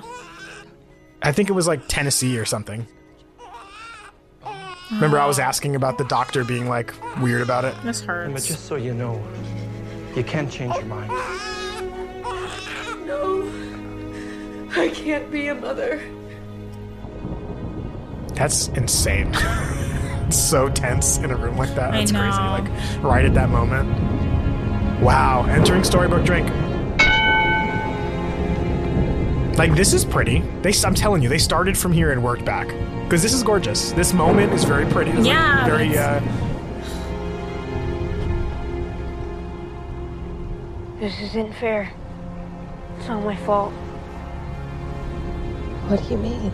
If I had never gone to get Emma, if I just lived under the curse with you, none of this would have ever happened. I thought I was alone. I thought you didn't love me. Oh, Henry, you need therapy. But I was wrong. not Archie therapy. Like Not real. Archie therapy, real therapy. I was wrong too. Oh, that's beautiful. It's beautiful. your fault. It's mine. I cast a curse out of vengeance. And I'm, I'm the villain. You're Mr. Gold. Villains don't get happy endings. You're not a villain. You're my mom. It's a lot of redemption for her character arc. Yeah. I'm sorry. Don't Oh God, he's gonna go back too. We gotta get our boy the hell out of here. You have to go back there. This. Can you even hear that this music is like Oceanic Six? Yeah. Like when they when, remember when like half of them have to leave the island Yeah, and then yeah, half of them have to stay behind and they're all saying goodbye to each other. That's exactly what the scene is playing. Yeah. if you think Edward and Adam are not pulling from that, they were there when that was done. Literally. when it was shot and written. You know they were they were a part of that They team. said, so "Hey, remember that one part? We should do that again." We should do that. I mean, they're literally taking the same template, and it's a good one. I'm not even complaining about it. It's it, it really yeah, it's, is it's good. emotional. It's out. Yeah.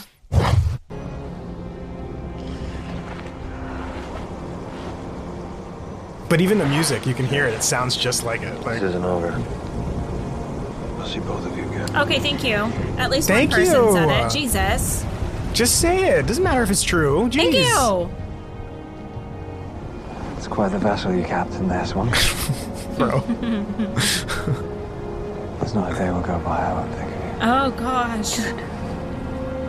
She said good. she, Han, she Han soloed him. That was awesome. Emma.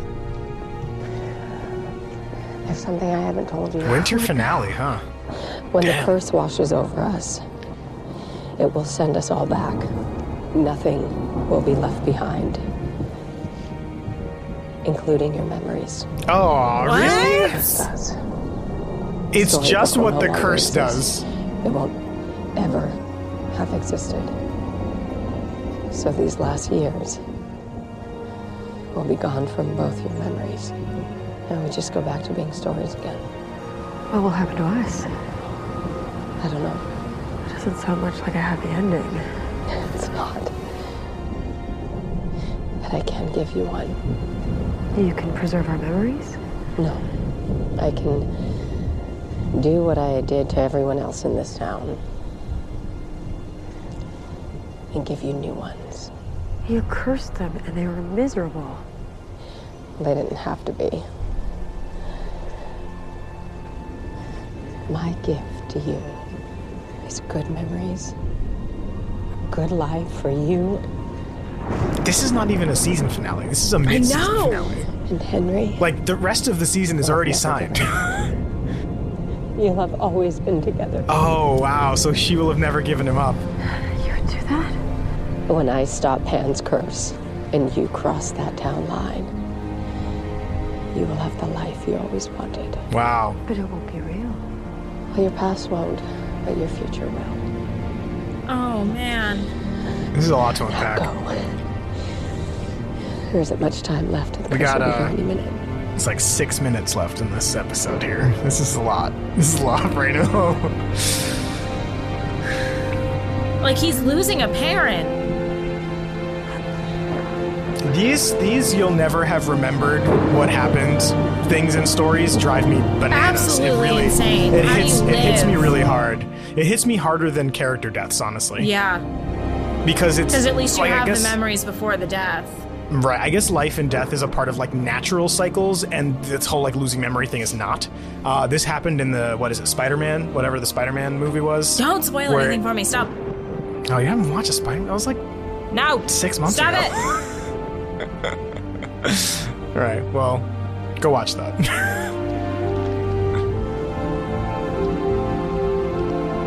I'm still confused as to what her task is here. Yeah. Because she's saying it's not going to matter, and if she stops the curse, then what? Like, what's the deal?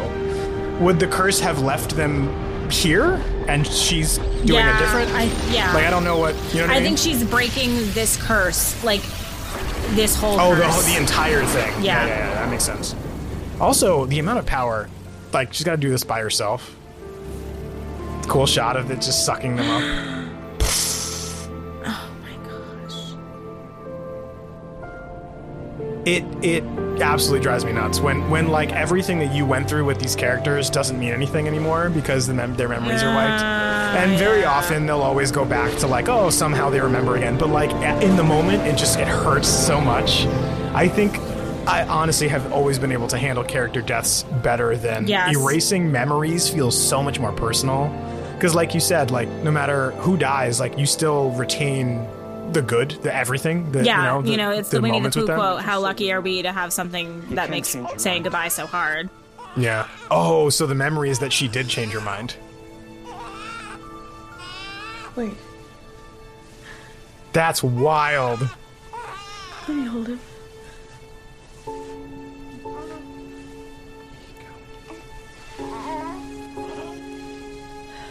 Crazy.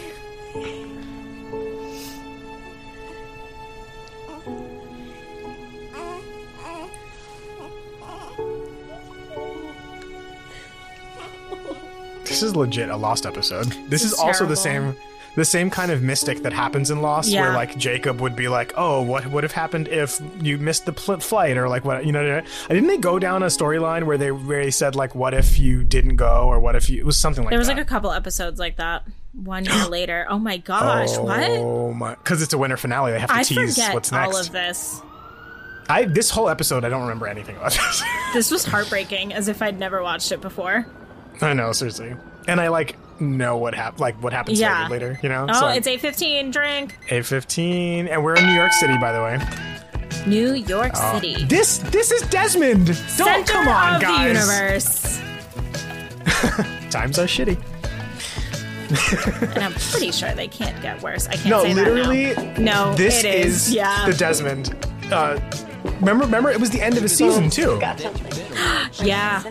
It was the end of the season. They teased like him making breakfast and not knowing where he was or whatever.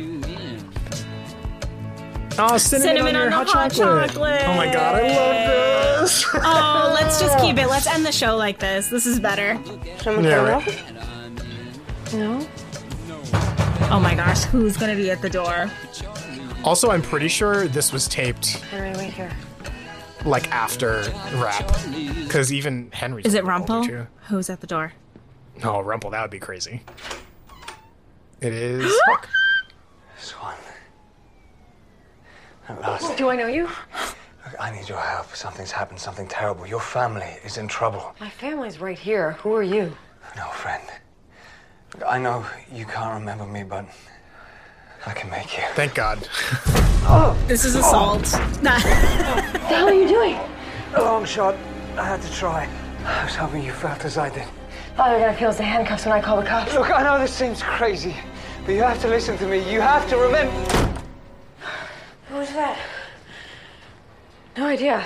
Someone must have left the door open downstairs. Come on, let's eat.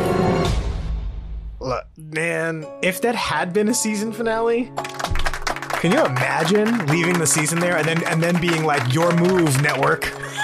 you can choose to renew us if you want. Like- That was absolutely insane.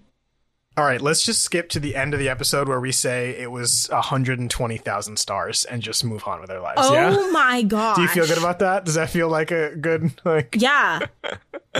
Oh, I no would like thoughts, to ask you. Just this episode. That's it. I would like to ask you what your like. we didn't even thoughts are, drink like to the title card. do. We don't even know what the title card was. What do you mean? We did. Did we have our drink moment? It was the oh shit! I don't know. We no, didn't. we I didn't. don't even remember what we it was. literally did not. I yeah no what drink do it now. Yay! Do it in celebration to the episode being really awesome. Do that. Um, holy moly, that was incredible. That really, I mean, like, I don't even know how to properly like sum up how, like, that really should have been its own finale. You know, like season finale. That should have been a- at least a longer break. I was gonna say even a show finale would have been appropriate. You know what I mean? Anyway. Okay. Uh, I- wow. we what have an to collect episode. ourselves. Yeah. So all right, and- we need to get into awards. Yeah, let's Um, do. All right, let's awards. MVP. By the way, it was uh, breaking the curse destroys this town. It will wink out of existence as though it were never here, and everyone will go back to where they came from, prevented from ever returning. So it was Regina. Okay. But who said breaking the curse destroys the town? I said you said Emma to Regina. I said David to Gold. According to our notes, I think that might have been wrong. Okay. Whatever. I th- I feel. I, I maybe we said both, but who did it end up being? Hold on, I can check. Uh, here utilities and what is it? Uh, wiki. Season three, episode eleven, going home. It was David Nolan to Regina. Oh, so we were a mix. So hold on, and I said, "Oh yeah, Emma to Regina, David to Gold." So it was David to Regina. Yep. All right, I missed that. We were so entranced in the episode. We Literally. completely missed it. All right, for MVPs, MVP of Storybrooke. I think we can only do Storybrooke this episode. Oh yeah, we didn't have any. That's right. We Yeah. didn't have any flashbacks. All right, Okay, MVP, of Storybrooke, Regina, all day long. No comparison. Oh yeah, yeah, obviously, hell yeah. She's she. Well, would you say? Wait, okay, so the the MVP nominees really would be Rumple for sacrificing himself to stop Pan, and Regina for doing the rest of it and stopping the curse. She did to not of have to give Emma good memories, and she did. Yeah, she did the extra thing. That's true. But Rumple's been through so much and and and willingly sacrificed himself, even though he finally got Belle, finally got Bae, and But but, would he- ultimately wouldn't If he have been didn't able to have them. If he didn't, Yeah. would he have had them? Yeah. No. right. But but Gold is very much a self preservation guy, If he and so to saved- sacrifice himself. I know, that- but if he saved Belle and Bae and let everybody else perish, he wouldn't have had Bae and Belle in the end. They would have said, "You're still a Right. selfish loser." So Regina, we'll we'll get there for honorable mention. Ladies and gentlemen, since we didn't have a an appropriate um, mid show appearance, Harper Jane. Oh, do you want to say hi?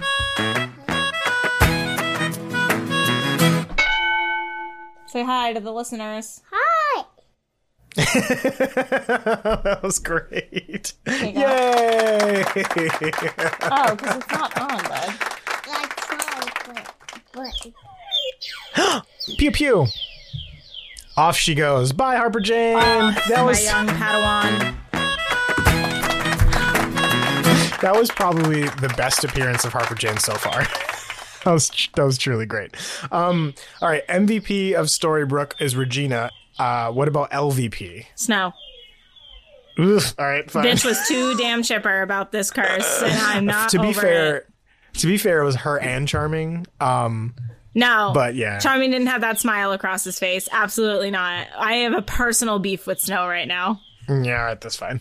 Uh, honorable mention overall, then I would give to Rumple Yes, for Rumple, doing the first part of it, um, and also to Henry. I, I believe you know for kind of uh, he also owned up to his uh, you know, kind of causing, you know, letting Pan get away with all the stuff that he's getting and his into little because teen angst. I thought my mom didn't love me, but really she didn't. I did. think that's really- which was I think nice that's- because you don't really actually accept and admit that until you're like out of the house and over 18. So That's for what I was gonna say. it then I- is big. it's pretty big of him. It's really like I think that's a real emotionally mature move to to all these adults say this is on me. I accept responsibility. Yeah, he was for, wrong. was it wasn't on. Yeah. him, but it was nice of him to at least say something. Well, the part of him that should have known better that we kept yelling at Yeah. him through the screen of like, "Don't be hoodwinked by this Yeah. like ridiculous thing." I, that's what he was referring to of like, it, you know, letting him take his heart. I thought I was saving but magic. he did. It, he was did what he thought was right, and like you know. But he said kid. that too. He said, "I thought I was saving magic, but I can see how that was wrong."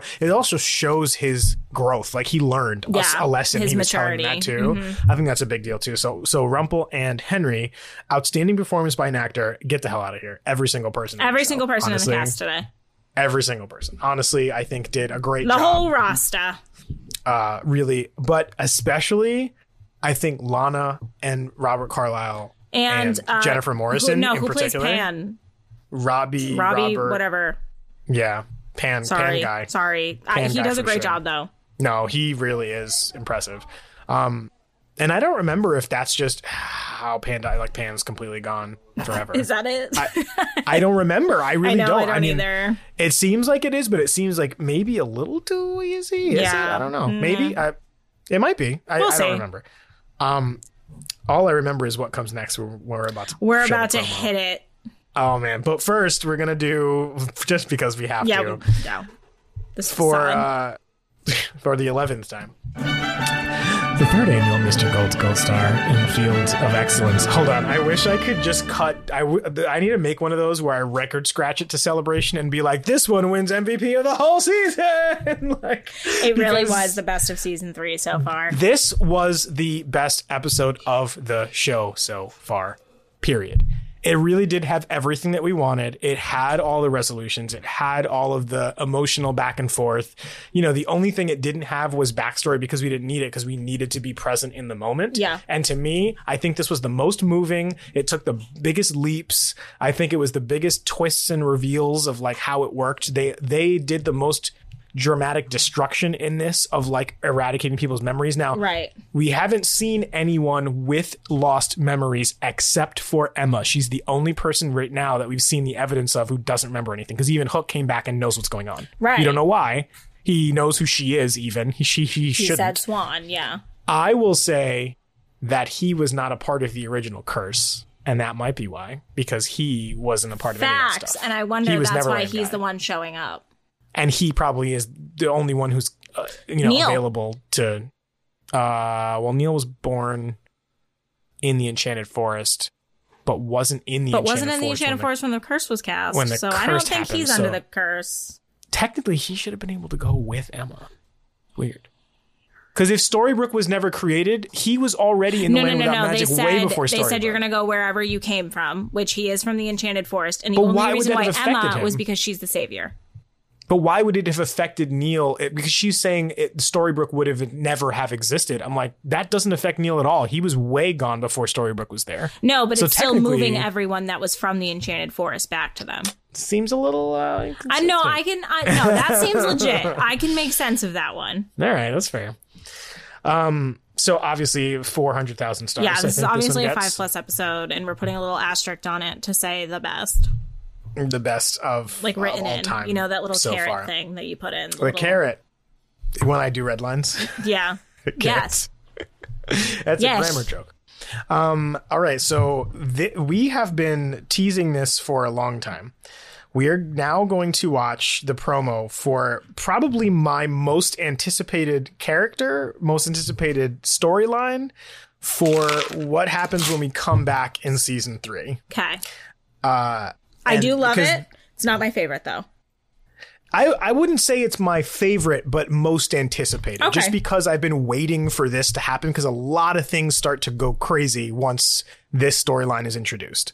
Um, and it's not even specific to this storyline, because actually one of my more favorite things actually happens after this storyline is done and established. It's there and kind of, you know. Yep. Um, what the couple things that happen after this storyline, so I think it's not until season four or five, uh, is my like favorite favorite. But um but that can't happen until we start introducing new characters other than our core characters. And even Yeah. the what what we did the black and white stuff where we introduced in the Frankenstein family and all that stuff, we were still dealing with the core group for the most part.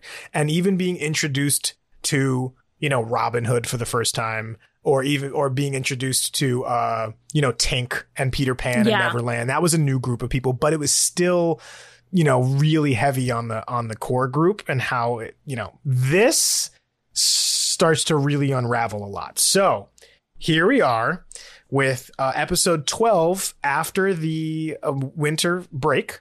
It's called new york city serenade. On Sunday, March 9, We're back. Once Upon a Time returns with no repeats for the rest of the season Do you know who cursed us? and an all new spellbinding chapter. Your parents are in great danger. What are you talking about? As one of the world's What did this to him? most sinister Dr. Characters That's not possible. invade Storybrooke. Once Oh Upon a Time returns all This new is this fantastic. March and see full episodes now on Watch ABC Online or download the app.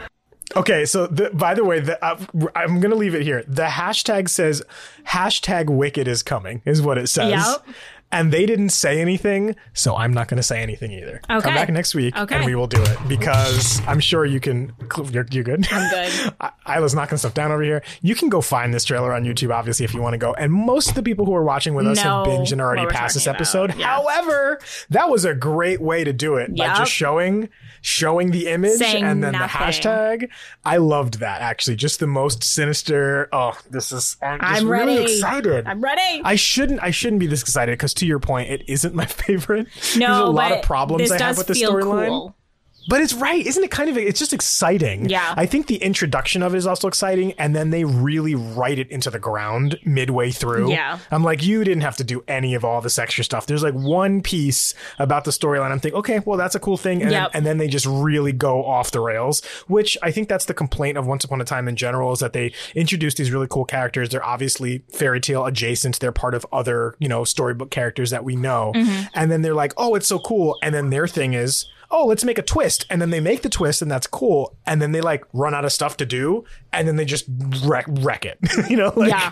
like, and I don't think they did that with Neverland. Did you, did you, now that we're kind of done with the Neverland stuff, how did you feel about the Neverland, how they treated the Lost Boys and, you know, the whole Peter Pan? I still felt like it was drawn out too much. I got homesick. Uh, it was pretty long. partly through it. Um, but I liked the angle. I said this earlier in the episode. Like I love Tink's backstory now, and I liked how they handled Wendy, John, and Michael. Oh, I love that. I really love that. Yeah, so I prefer this version of Peter Pan to like the cartoon per se.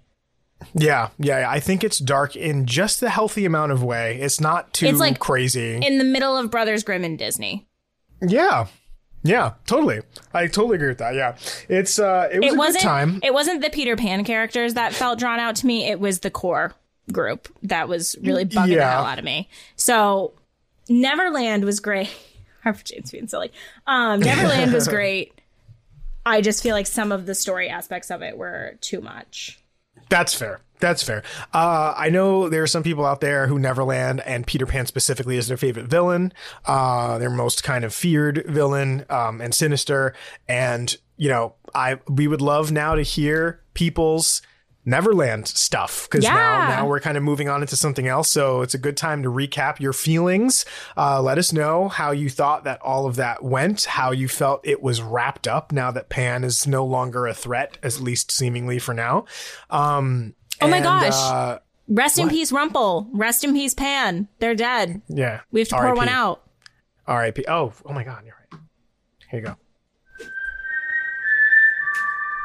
This right here, this goes out to all our fallen homies. We have really good ideas. Come on. And then we forget to follow through. Pan's not a homie, but you know he died, so we're gonna pay our respects. but our fallen homie Rumple though, Yeah. for, for sure. Um, so that's our episode. That's it. I hope you liked it. Bye. Well, like Naki literally just said, that's our episode. Episode 57 of the Storybrooke Circus. Season 3, episode 11 of Once Upon a Time. We're now on a winter break. The show is not us. We're back in full swing.